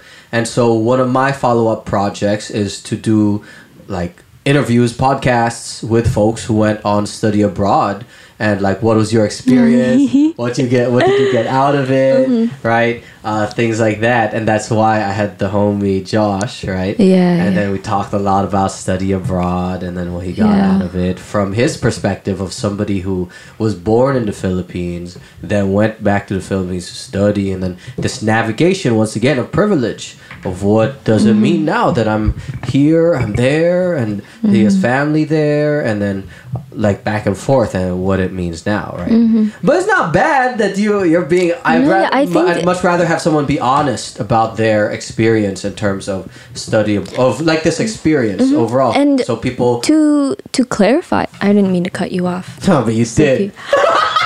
Just kidding. I'm sorry. No, no, no. Um, Uh, just to be honest, there you go. I'd much Yeah. rather have like you can tell me whatever, as long as it's honest, and that's fine. though I, I think that, you know, Let me just turn we have this um I, I don't know part of like the euro like eurocentric learning that we have is that study abroad. If you do a study abroad program it should be something that's like you go to europe you go to france you see the eiffel mm. tower and you have this beautiful flawless time you mm, know? Mm. um, and though this experience was very difficult for me and you know is kind of coming up in what do you call it? like in the re-entry process which it's been a few months now but it's an ongoing process and it kind of comes in waves um, where certain things will hit me at moments. Um, and i think that that will continue to happen throughout the rest of my life though i think that that's not a negative thing. I don't think that it's a bad thing that i had a hard time on the trip I think that in that way, it's pushing me to these levels of discomfort, of depression, of dissonance within myself that, you know, were in there. They were in me and in my ancestors um, and in my community too. So I think that it's necessary to. I almost think that I would feel more strange if I didn't feel it so viscerally and so deeply. Yeah. So I, in what? what do you think? You said it's a combination of things, right? That made it hard. Mm-hmm. Could we line that up? Like, was it? You said just to like kind of re-summarize in my head. It was the the historical like facts, right? There was heavy content, but then it was also like family and like seeing how you situate yourself within your own family's history, right? And then how that's making you. Was it more so on a personal introspective, or like it was heavy because of what you were thinking about your mom? Like, what was it? in a lot, a lot of ways, and you did a really great job of painting. you out therapist! wow, Wow, Welcome to the Filipino Garage therapy session. Therapy session. Um, you know, it's it's a lot of things. Um, it's things that are quantifiable and things that you can express in words and list out, and that you know in the pages of this and in other places too. I've tried to to sort, um, and I think that there is, you know, in the abstract, like a weight on the spirit and a tugging on the spirit. Um, and I know that that's uh, that is very kind of abstract, like I said, but it's um, it's just something like in you, you know. It's a soul. If it was heavy, right? W- did you get something out of it? Like, what did you, if we could, uh, like, qualify it? What did you get out of the study abroad trip experience, even if a lot of it was challenging? Right. Uh, yeah, I think that that's that's what I was trying to say earlier. Like that challenge and that um, confrontation with all the things that are hurting me is a part of a greater healing process that I wouldn't have. Which is a journey that I, I don't know if I would have begun without the program or without um, I don't know I, I can't see myself in this kind of context where I'm visiting um, on my own for one like I, in terms of my family like my my parents weren't and my brother weren't there um, in an academic context in w- which entails like classrooms professors but also going into communities and speaking with folks who are doing um, like organizing and activist work. Um, so it was just immensely unique in that way. Um, and the the problem with being or hmm, the the nature of it of like being overwhelmed i think just means that it's going to take some time to unpack the little bits of it whether it was in in the things that you um, recounted and, and what I was reflecting on, or you know, very specific things in, in my family narrative too that um, I had to face head on and, and reconcile.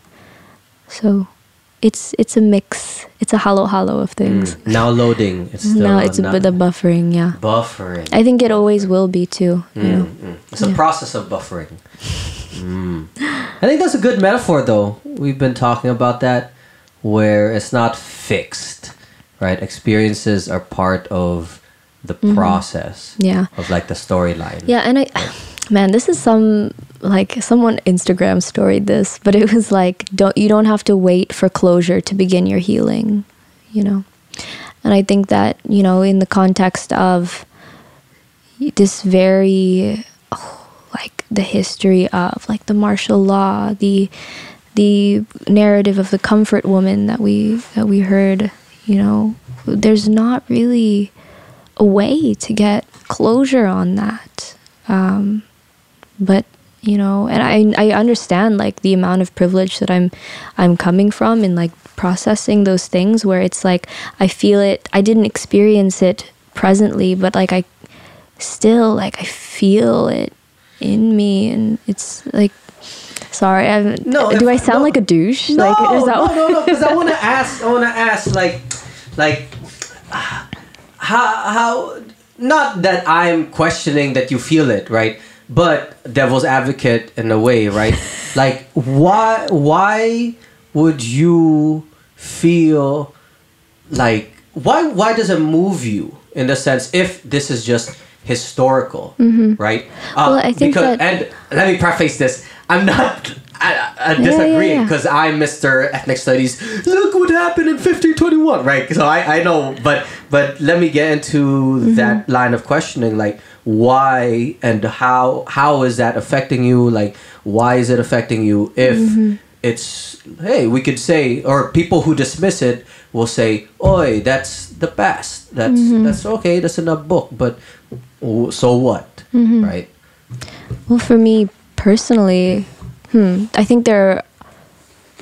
Okay, I have like multiple answers to this, but for one, being Filipina to me, eh, for a, a large part of that is in the abstract, and it's something that to feel whole in the identity, I've had to just be at peace with it being something inside me that I that I can trust and that is there and present. So I think that in that specific way, it's been a lifetime of a, a practice of believing in the spirit of like my ancestry. Um, because like in a lot of ways and being mixed ethnicity too, it's like, you know, that, that qualm of am I Filipina enough? Am I American enough? Am I Vietnamese enough? So that's just kind of something that I've had to harbor within myself and foster. Um,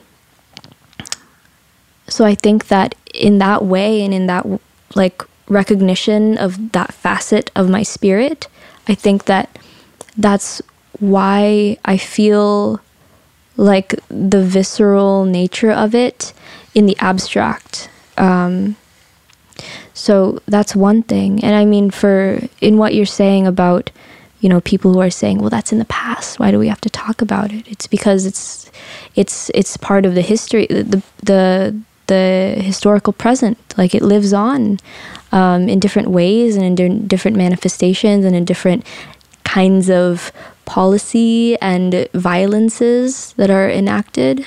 Um, to stop talking about it is again the aftershock this the way that silence is an aftershock of war and violence you know and how those cycles keep going Do you feel learning about those things? Do you feel that there's a burden on you, or do you feel that there's a weight on you of any kind, or like in terms of responsibility in terms of accountability or what anything? What any any is is it's a little abstract when I'm asking, but I'm trying to see or get words to frame like how come it's been so impactful for you.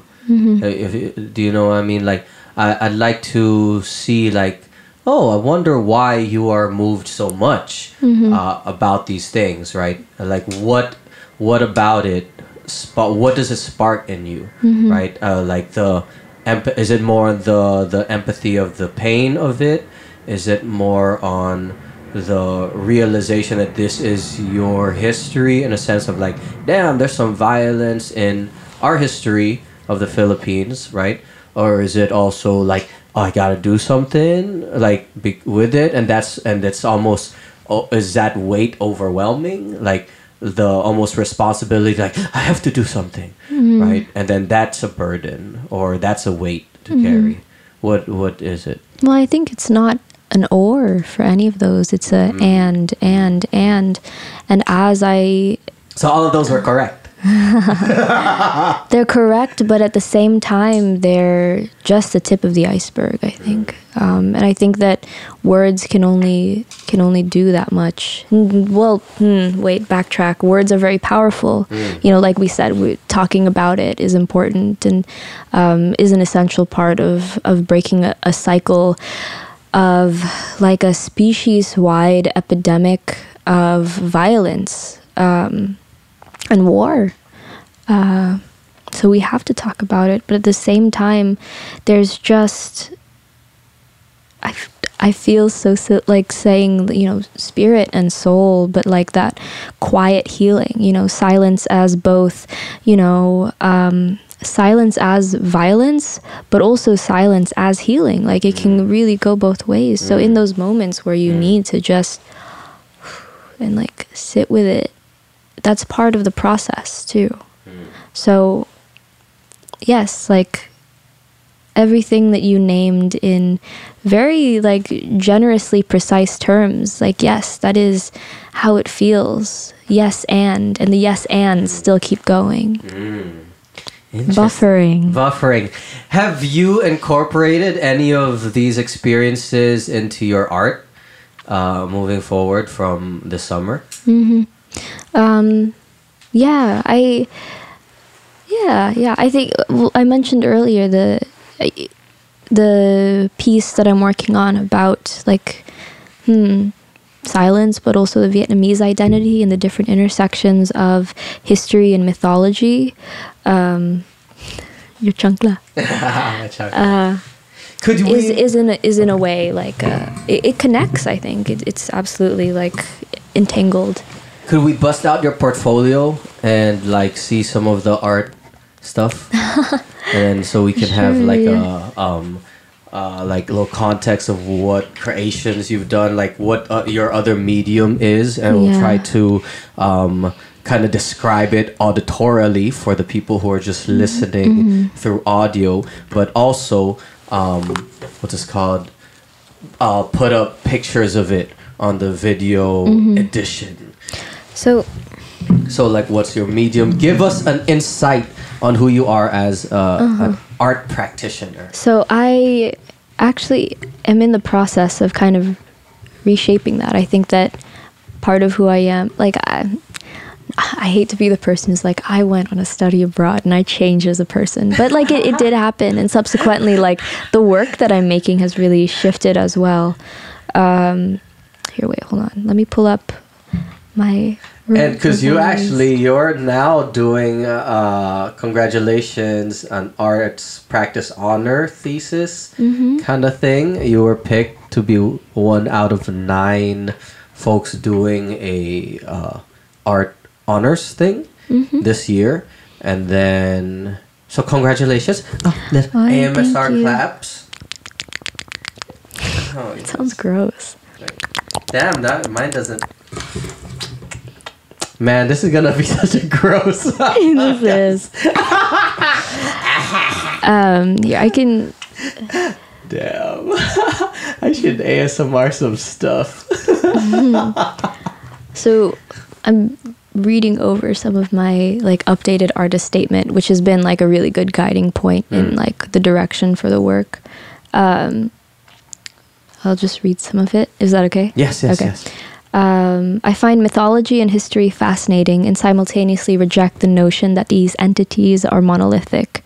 Wait, wait. Say again. Mythology and what? Mythology and history. Mythology and history. So looking at those as not monolithic entities that just are, you know, Okay. they're socially constructed, you know. Okay. Um, using the stories inherited from both my ancestors and textbooks, I recast narratives in hopes of coloring in silence.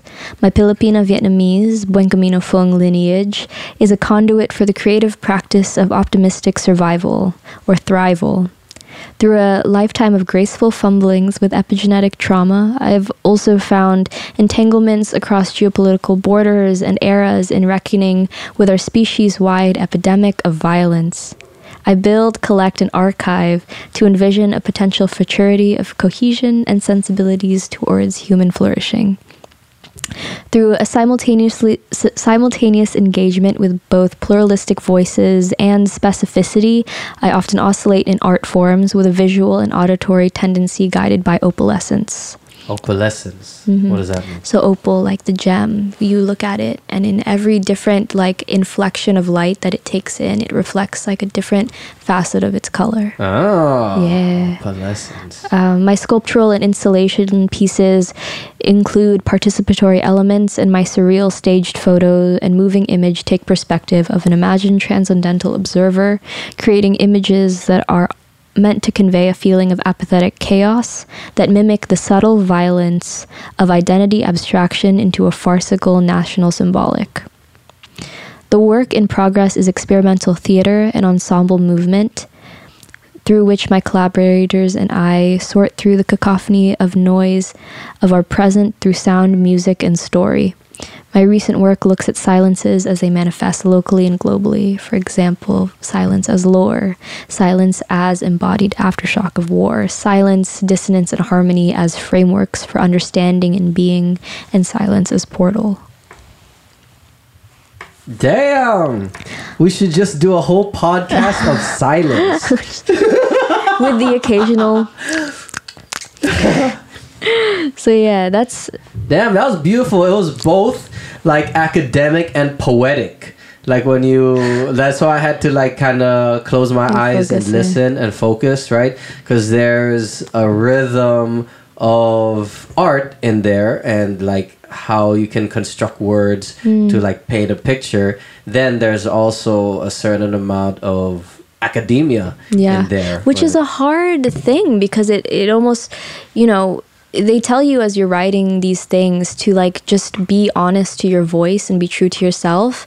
And i sometimes worry that like that academic perspective and the language and frameworks that i have now um, are make well like what i'm trying to say and the work that i'm trying to do inaccessible. And i don't mm. want that. Mm. But also it's kind of like this academia that's been you know mm. that's you know, the the environment that we're learning and growing in and subsequently a lot of that language becomes just a part of of the voice um, so that's kind of an interesting way that the university and the institution and these structures of power just really like you internalize Mm. yeah Because isn't even art within the academe like a very Oh, yeah, that's- that's a like- whole other like whole art, podcast. It's- art market, right? Is Mm-hmm. very yeah through like a capitalistic lens um, of like you know monetary value in art um, but also there's so many politics behind the art art world the art uh, the world. art world Art world. I'm happy for my homie David Choe, where he got hella bank. Isn't he one of the highest paid?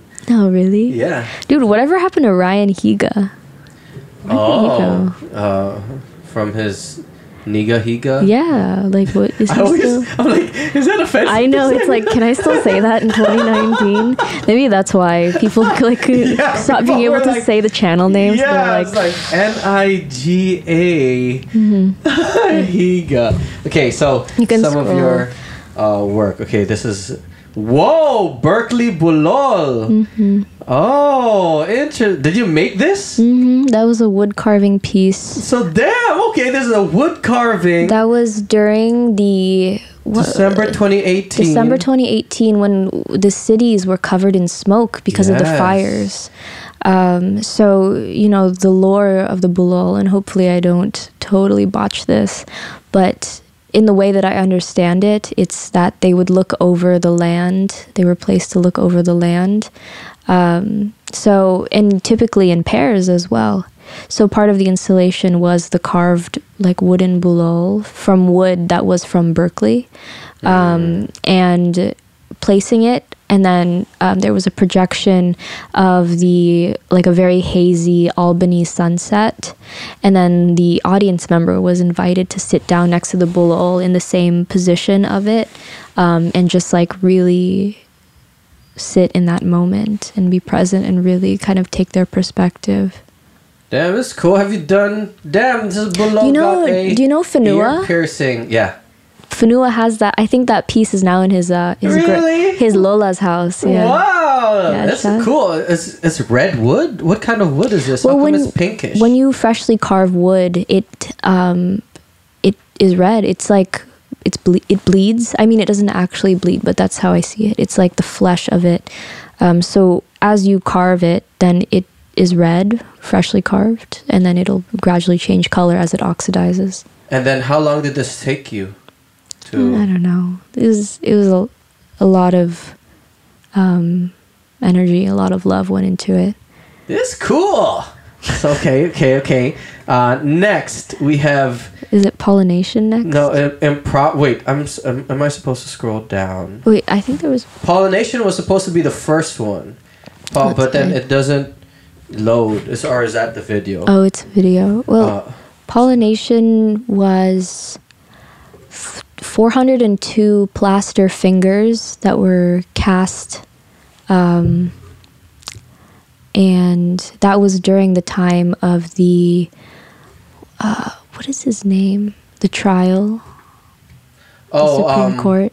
um, the assault dude uh, who's now Kavanaugh. Yeah, Brett yeah, Kavanaugh, Kavanaugh. trial. Yeah. Um, so this was 402 plaster white fingers that had the instruction with them: take a finger and place it somewhere it does not belong. Um, so the installation was all of these white fingers just kind of splayed out like that, as you can probably see in the video, and there was. Uh, a digital component to it. So at the bottom of each of the fingers, it links you to an Instagram page where you see where they're sourced from. And people can take them and put them in different places. And this was interpreted like they made their way all the way to different states. Um, and then some of them put them like interpreted in a very like bodily way. So they were putting them in like noses and ears and mouths. Yeah. Um, and I hope that that's that's all of the orifices that they entered. But um, so it was this idea of um, like intrusion and bodily form and color and um, dissemination and uh, which Wait, were so all. what was underneath? Sorry. It was a link that brought you to the Instagram page where you could submit the photos and see the other photos of where they ended Oh, up. where being. they've been. Yeah Oh, because there's and then- 400 of them and so now whenever i go places i'll like leave some and then i'll some folks who know about the project What's what's the like hashtag? And then do you still update the the page with sometimes yeah submissions? And Yeah, yeah, people yeah. still submit like, look where it's at. yeah it's like pollination but with a bunch of underscores so that i could get the the username you know um but yeah so that Oh, was, interesting. Here, unlock. What's sorry. the- That's cool. remember when it's uh, also you see how it's it's hard to actually have a podcast about Art. visual physical Yeah. art right Yeah. um you can it's cool to hear the thought process and Mm-hmm. stuff but it's it's a different level of communication that is required to describe it versus Mm-hmm. singing or versus having someone uh, perform a poem Mm-hmm. right uh, so i'll post this up at least um, just to kind of to accompany and are these all your pictures yeah those are some of my surreal staged photos so what's surreal stage photo art right that? so it's um is it like where it's really real it's so real it's so real Wow, this is not digital. It's so real. Oh my wow. surreal is um, fantasy. It's it's hyper fantastical. It's I Oh. you know I, I think like Asian American futurism is kind of a rising aesthetic, and I, I really Asian American futurism. right. Oh, that's that style. That's the fashion that's coming out of like Hong Kong. No. No? Oh, no, no, Oh. no. It's more in a line with like Afrofuturism, I'd say, as far as aesthetic goes and sentiment. What does futurism mean? Is that like Afrofuturism technology? is like yeah, it's it kind of places. Um, so Afrofuturism specifically places um, people of African descent, Black folks, in um, terms of like a sci-fi context almost. Um, so I would say, sorry to bother you. Have you haven't seen that watched it. film? No, I've heard it's there, good. there are elements of it that get uh, but Afrofuturistic it's in the okay. sci-fi. I, I'm not that bothered. okay. Futurism, Gorny. yeah. Yeah. Okay. Yeah. So I think that uh, Asian future. Asian American futurism also acts in a similar spirit where it places um, folks who are, you know, of Asian American identity who are um, pigeonholed into like model minority myth or other stereotypes and kind of subverts that in um, placing them in these uh, like fantastical and sci-fi or alien or futuristic settings um, therefore like expanding the imagination like the brown imagination black or brown imagination yeah That's like all the anime. Would that be futurism? Because there are a lot of them are like in the future. Sure, yeah, and yeah, yeah. tech and stuff. sure No.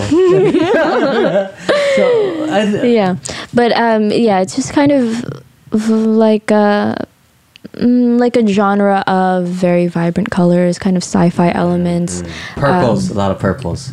Purples. I think because I'm thinking of the aesthetics that kind of um would who her face uses it a lot. Janelle Monáe, Janelle, Mm, yeah, mm-hmm. yeah, she uses that. And there's another one, uh, the one that did the robot stuff, or is that, I think that's the Janelle. yeah Yeah, is that? sure Yeah, she did the robot stuff. Oh, okay, I don't know. Uh, Yeah. oh, here, could you reopen? And then there was improprieties, improperties, Im- improperties yeah improperties. um and that was well that was hmm, a large spray can piece like probably about five feet tall. Um, and it was kind of a commentary on graffiti and street art. Oops sorry Wait, ukulele this one, falling. this thing, yeah yeah. So that's like as tall as i am. Really? yeah. Oh And- damn! like you'll see on the outside like externally there's um, a lot of like graffiti elements um, and references to you know an era when um, hip hop culture was uh, coming to coming to fruition in in the Bronx in the 70s um, so you had people paint on it. I so people can tag it. They're invited to tag Oh. it. Yeah. Um, and then on the inside to juxtapose a very like hard. It was plaster and metal. Um, so to juxtapose a very like hard exterior and something very like um, like physically hard.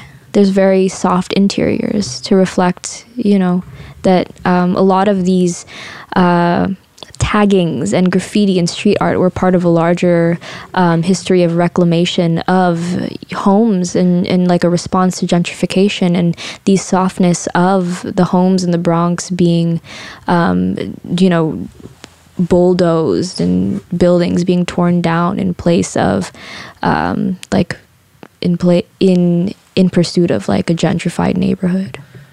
What do you see? How do you see art, uh, at least in this form, uh, these that you have presented to me, um, as kind of who's it in conversation with, and who are you trying to talk to, reach out to, like impress ideas on, and how are they to consume this? Like, how are they to understand?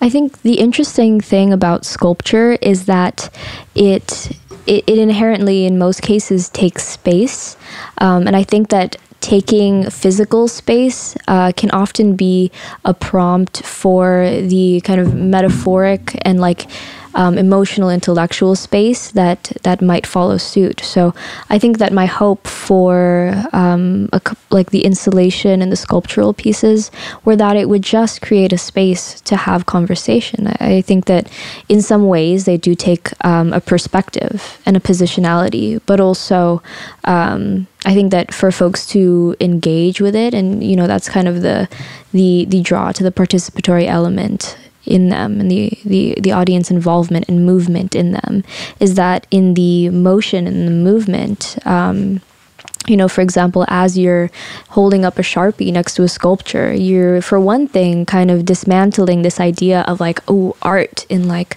um, in a gallery, in something, like, shouldn't be touched. It should be a pristine object.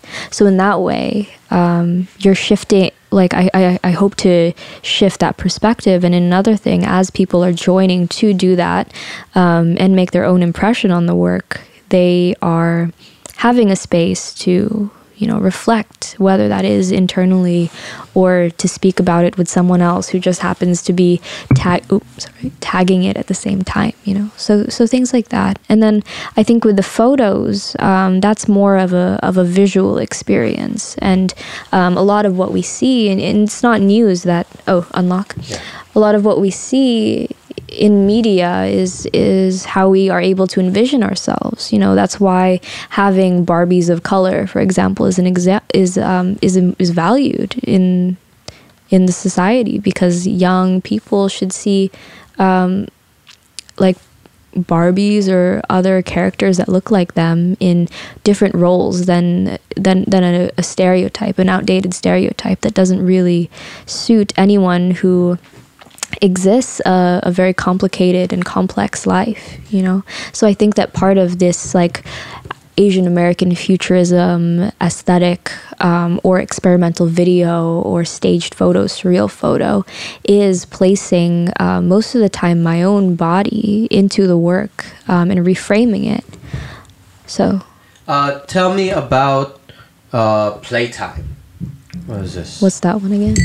It has the titty in the front has the titties. That one is uh, that was all photos of or um, clippings from like an old school Playboy magazine. That's just kind of like gussied up, like oh yeah, it's just a, a foofy porn magazine, but it was literally all white women, and it was uh, the only images were of like of people of color in it whether like black or brown people of color were these like caricatures of asian women who were in like um, the chinese uh, kind of fetishize fetish wear, or the Chinese traditional wear that had been fetishized by whoever had staged those photos ta- mm. or taken them. Mm. Um, Damn. Yeah. yeah. and it was done on glass panels that were very fragile, um, and I, I guess kind of with like white paint splatters that reference like a white fragility, but also like a very like semen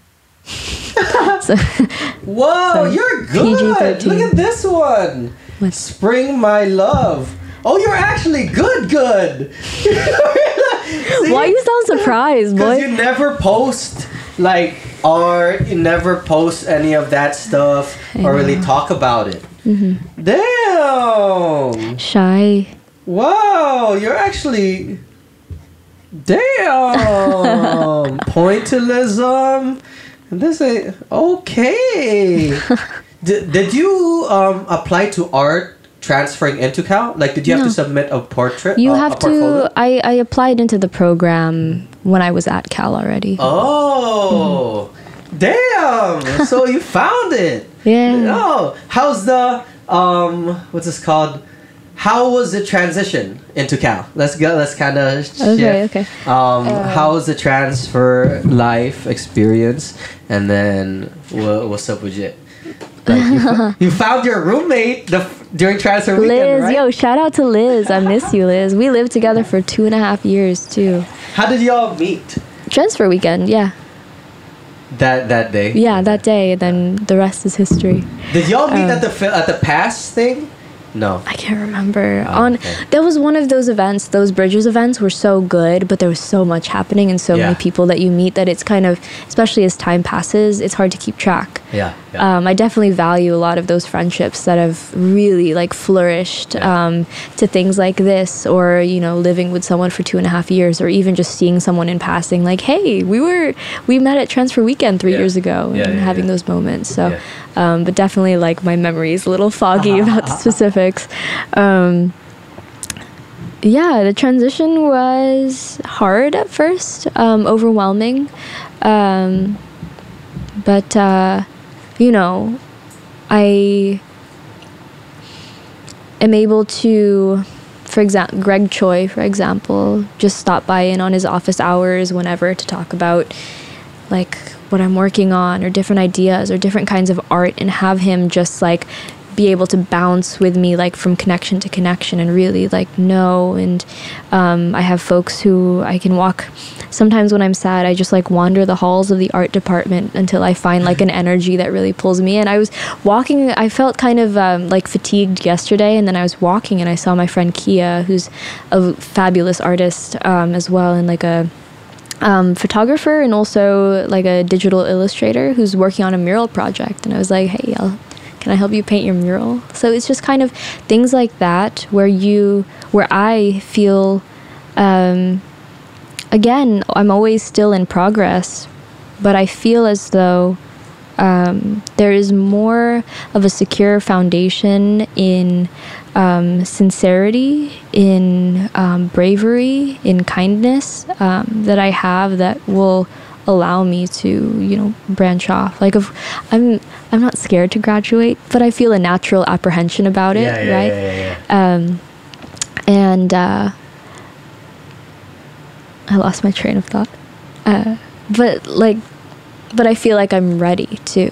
you know, like change is coming, but it, Mm, yeah, it'll change is coming. yeah, it'll be uncomfortable, but good. Yo, it's been weird just being Yeah, how out yeah. of school, like where Uh-huh. there's no structure, Mm-hmm. right? Uh, because I was so busy last semester where I had days where I was just nine to nine, right? Mm-hmm. Like and meeting after meeting, I'm next and next, and now I'm like, oh damn, I don't.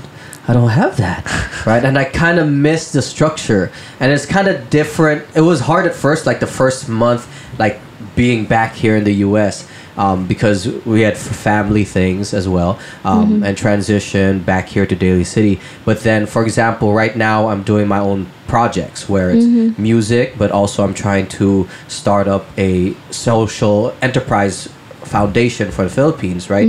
But then that's all self-directed, right? So it's a whole new kind of um, path of deciding what tasks to do, setting the deadlines, creating the timeline of reaching out to specific people, even running this podcast of like um, scheduling people, giving all the logistics and getting the next one and mixing all that, right?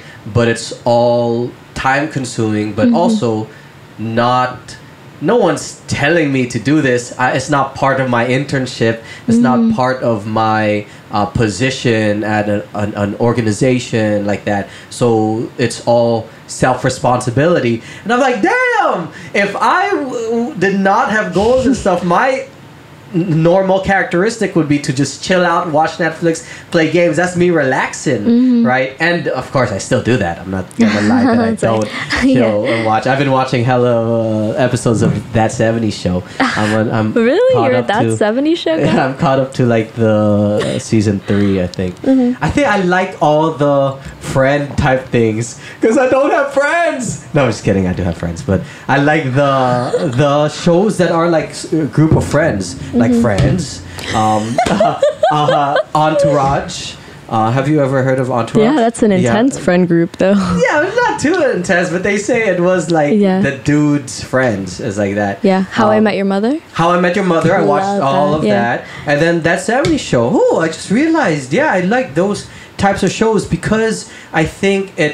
It's not just focused on one person. Like you have the the kind of leads. Like oh, it's mainly about them. Like that 70 show. It's at the mm-hmm. Forman's house, right? But then you can follow different threads mm-hmm. of like you have different characters and what's going on in their life, different personalities of they'll do this, they'll usually do that, right? And Entourage and Friends, they all have mm-hmm. How I Met Your Mother. They have their own idiosyncrasies, and I kind of like that. And but to be honest, it's also a distraction. It's mm. also just like or The Office, right? The, where you have a mm-hmm. wide range of people, right? Mm-hmm. So you're not bored by something. Damn, I've also watched The Office like four times at least, like all of the seasons, like from first to back, like watched it and then Damn. and then I'll start again. Maybe in like two three years I'll start. it's kind of it again. comforting too. Yeah, it's comforting. I'll just put it on. Sometimes I just like putting it on while I'm doing busy work, Mm-hmm. right? Shit that doesn't even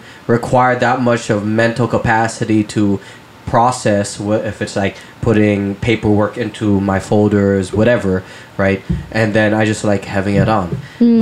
But anyway, things like that distracts me from Yeah. from the things Yeah. I have to do. Like you see on the board, Yeah, like about the projects that I have to get done, Mm-hmm. and then it's a different flow from either being in a nine to five or being um, at school. Do you feel So- siloed at times? Yes, that's why I'm consistently trying to reach out to folks, specifically here in Daly City, that is in alignment with my work. So I've been uh, there's a social enterprise that I'm working with right now, and then they're doing their uh, uh, submissions, paperwork, funding, things like that. I'm trying to support that, and then I'm consistently trying to find the other artists, the other creatives, entrepreneurs out here, Daly City, because that's my next project. So I have a project going on, but it's so different from the structured life that's at Cal, mm-hmm. right? Where like, oh, we have this, we have past, we have this history. Mm-hmm. There's people working, and the proximity to people mm-hmm. in terms of you're all working towards a certain task. Yeah, airplane.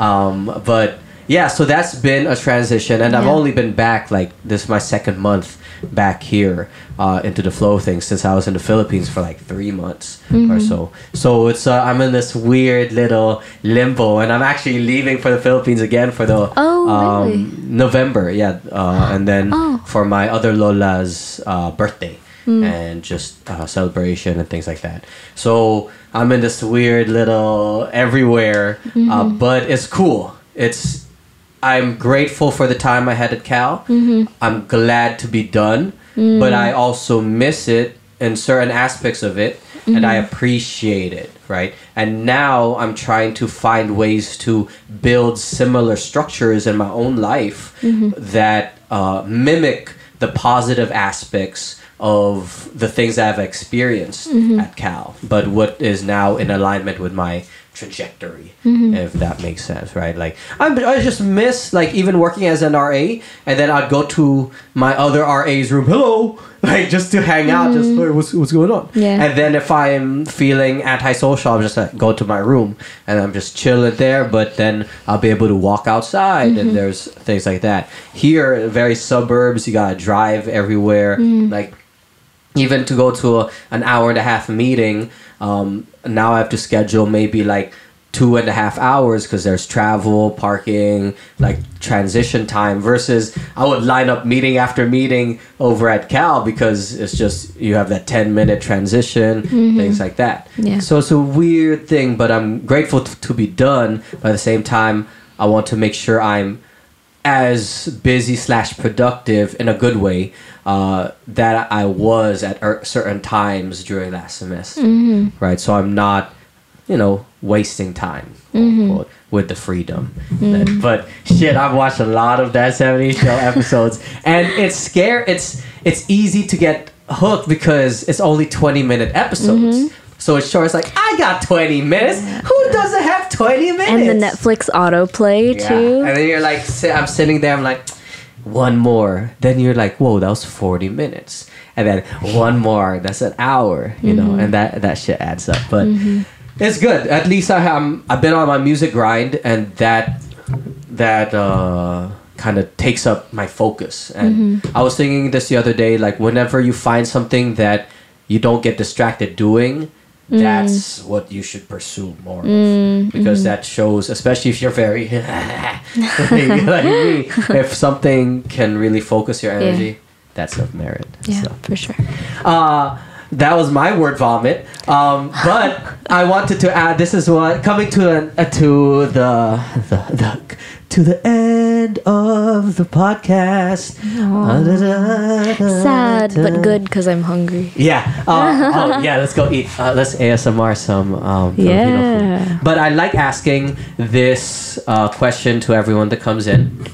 What are three pieces of advice you would give to your I- younger self? To my younger self. To your younger self. Well, you can interpret that however. Maybe it's the one in high school or community college, or even the one from this last summer, or any. With the idea that I view this as an opportunity for people who can relate to you, your experience, and then maybe you can say to somebody younger, like, Mm, "What are three pieces of advice you would have, hmm Angela?" Fu?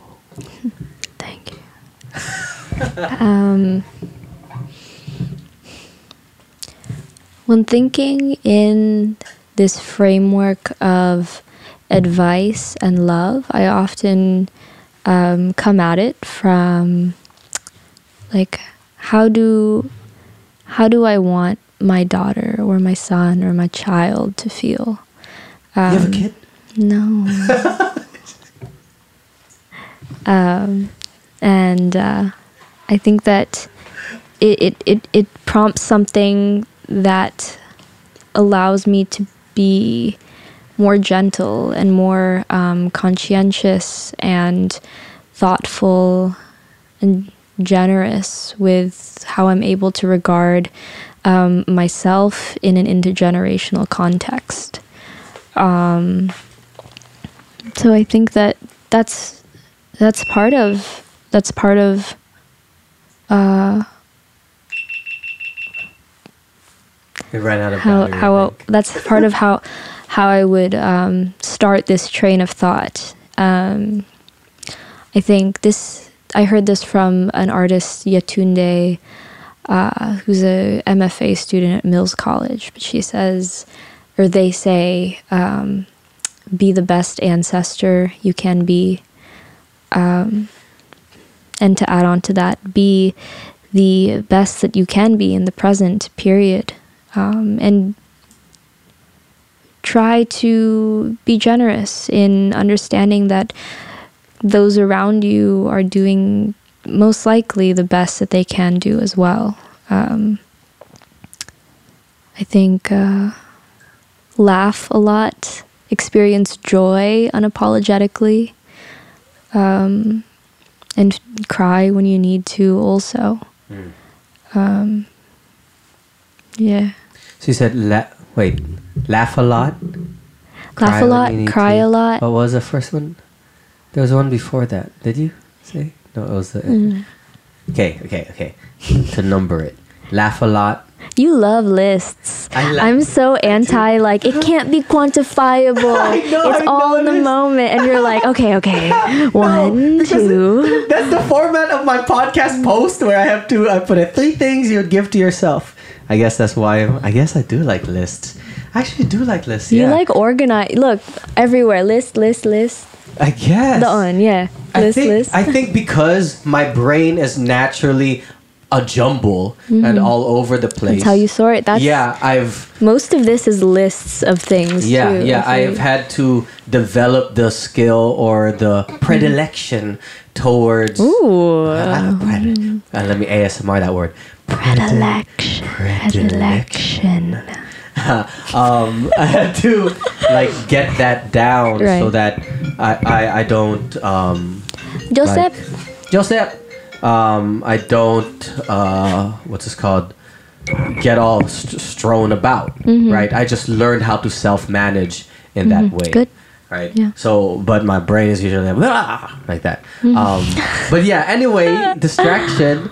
Okay, uh, laugh more, cry more, you said? um, exist conscientiously and generously Exist conscious. at your capacity while also having you know those same um, that same generosity to yourself and the same gentleness Mm, yeah Snaps to that. I think more people should be kinder to themselves. Mm-hmm. Especially, I know this about cool people, like dope and friendly people who are caretakers, Mm-hmm. right? A lot of people, a lot of times, they're not care, taking care of themselves, Mm-hmm. right? And I've noticed that a lot. I'm like, like, dude, like I have a homegirl. I'm like, bruh. Well, like she made a mistake. She did something, and then she was so hard on herself. But then I know her as a person who's very forgiving to others mm-hmm. and very mm-hmm. like gives them space and like talks them through like, hey, you made a mistake, da da da da da, mm-hmm. right? But she wasn't doing that to herself. And I was like, damn, what's what's this hypocritical shit, fam? Like, be nice to yourself, right? Um, But yeah, yeah, I yeah, that's that's what I've noticed. yeah. Cool. Um, let's get that food. But before that, how can people get in contact with you? Uh, Instagram. They can't. I'm a number? ghost. I'm what was your website? Um, The- yeah, just keep sliding on Tinder until you find oh find my me. god, Bumble. on Bumble, on Hinge. Um, just kidding. Uh, Coffee meets bagel. coffee means a bagel. Plenty of fish. Plenty of fish. Pe- No, everyone gets catfished on Plenty of Fish. I don't know. On Nev, Nev's show, Catfish, Nev? they all, the, the MTV show Catfish, they're all from Plenty of Fish. I'm Oh like, really? Maybe it's called catfish. Plenty of catfish. plenty of catfish. um, Instagram, Angela.buenca. That Buenca. Where's Buenca? Buencamino. Buencamino. hmm Oh. How come we don't use a phone? Um, I, I don't know. I did for a bit, but at this moment, Angela.buenca. Okay. Yeah, that's what feels right right now. Um, Facebook, What was the website that you were showing me? AngelaHien.com. Hien. That's my my first name, Angela Hien. A- Oh, your first name is H I E N. Yeah. So your first name, you have two first names. It's Angela Hien. Mm-hmm. Oh. Yeah, yeah. Um, AngelaHien.com. Um, slide in my DMs, Instagram, Facebook. That's about it. Do you do collabs with other artists? Sometimes, yeah. Like we you- just did one. Oh, do do do do do. But I meant like visual art or like. th- kind of, yeah. I'm, I'm thing? tinkering around with it. Yeah. Oh. Yeah. So hit me up for collabs. Hit me up for coffee. Like, let's chat.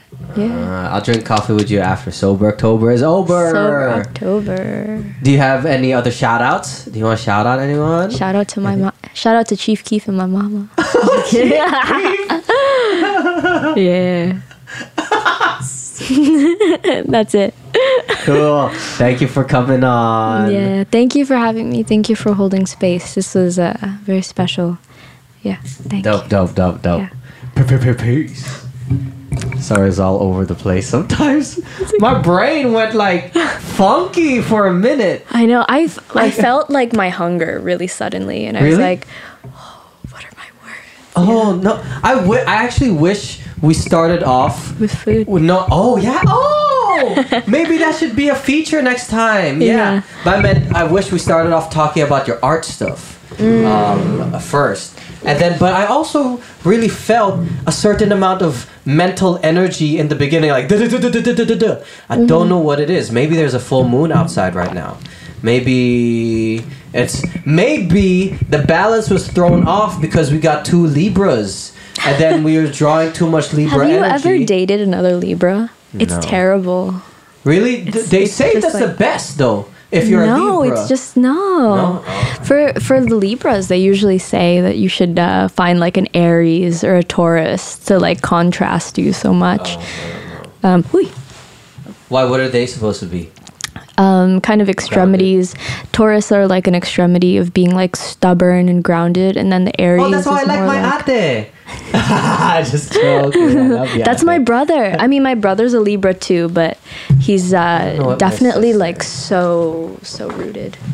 And then what's the to- what's the Aries? Aries is like fire, like um, not as crazy as a Scorpio, but definitely like they got things to say. yeah. May- maybe, Mm. but that might be unhealthy for I've I've I've been unhealthily attracted to Mm. very like fire. Oh, I don't know, fiery not in terms of sign, but maybe just personality Mm-hmm. and more like. Yeah. And I'm like, oh, But that attraction, that chemistry is valid too. I mean, it's not everything, but it's like a, kind of an inexplicable aspect of um, love, relationships, dating, partnership. Mm. But that was my bad, unhealthy part time. Because I was I was in a caretaking type, like let me fix you type type thing for Mm. Oh, some yeah, no, reason. no, no. Yeah, yeah, that was, that wasn't good. But then, yeah, Interesting. Hmm. Next episode, co-star. Co-star. Co-star is pretty dope. When I got into it over the summer, and I did a lot more Libra learning and learned about other signs and stuff like hmm. that. But there's still a lot more. I like the pattern app. Do you have the pattern? No, The pattern is dope. The pattern is dope. You should check it out. Pattern? Like, pattern. Yeah, pattern. But then it's the same. You put in your date of birth and the time thing too. But then it doesn't talk anything about signs. But then it does like these patterns. life. Like how do you uh, view view certain relationships? Are you codependent or things like that? And then it was actually pretty spot on. Yeah. Not super spot on, may- because there's some confirmation bias. Of course, I wanted to be like, wow. But there was like a good amount of stuff that made me think about like even my codependency and all mm. stuff. I'm like, God damn. yeah, we've all we've all got that too. Yeah. Shout out, sponsor me, co-star in the pattern. all right, peace. All right.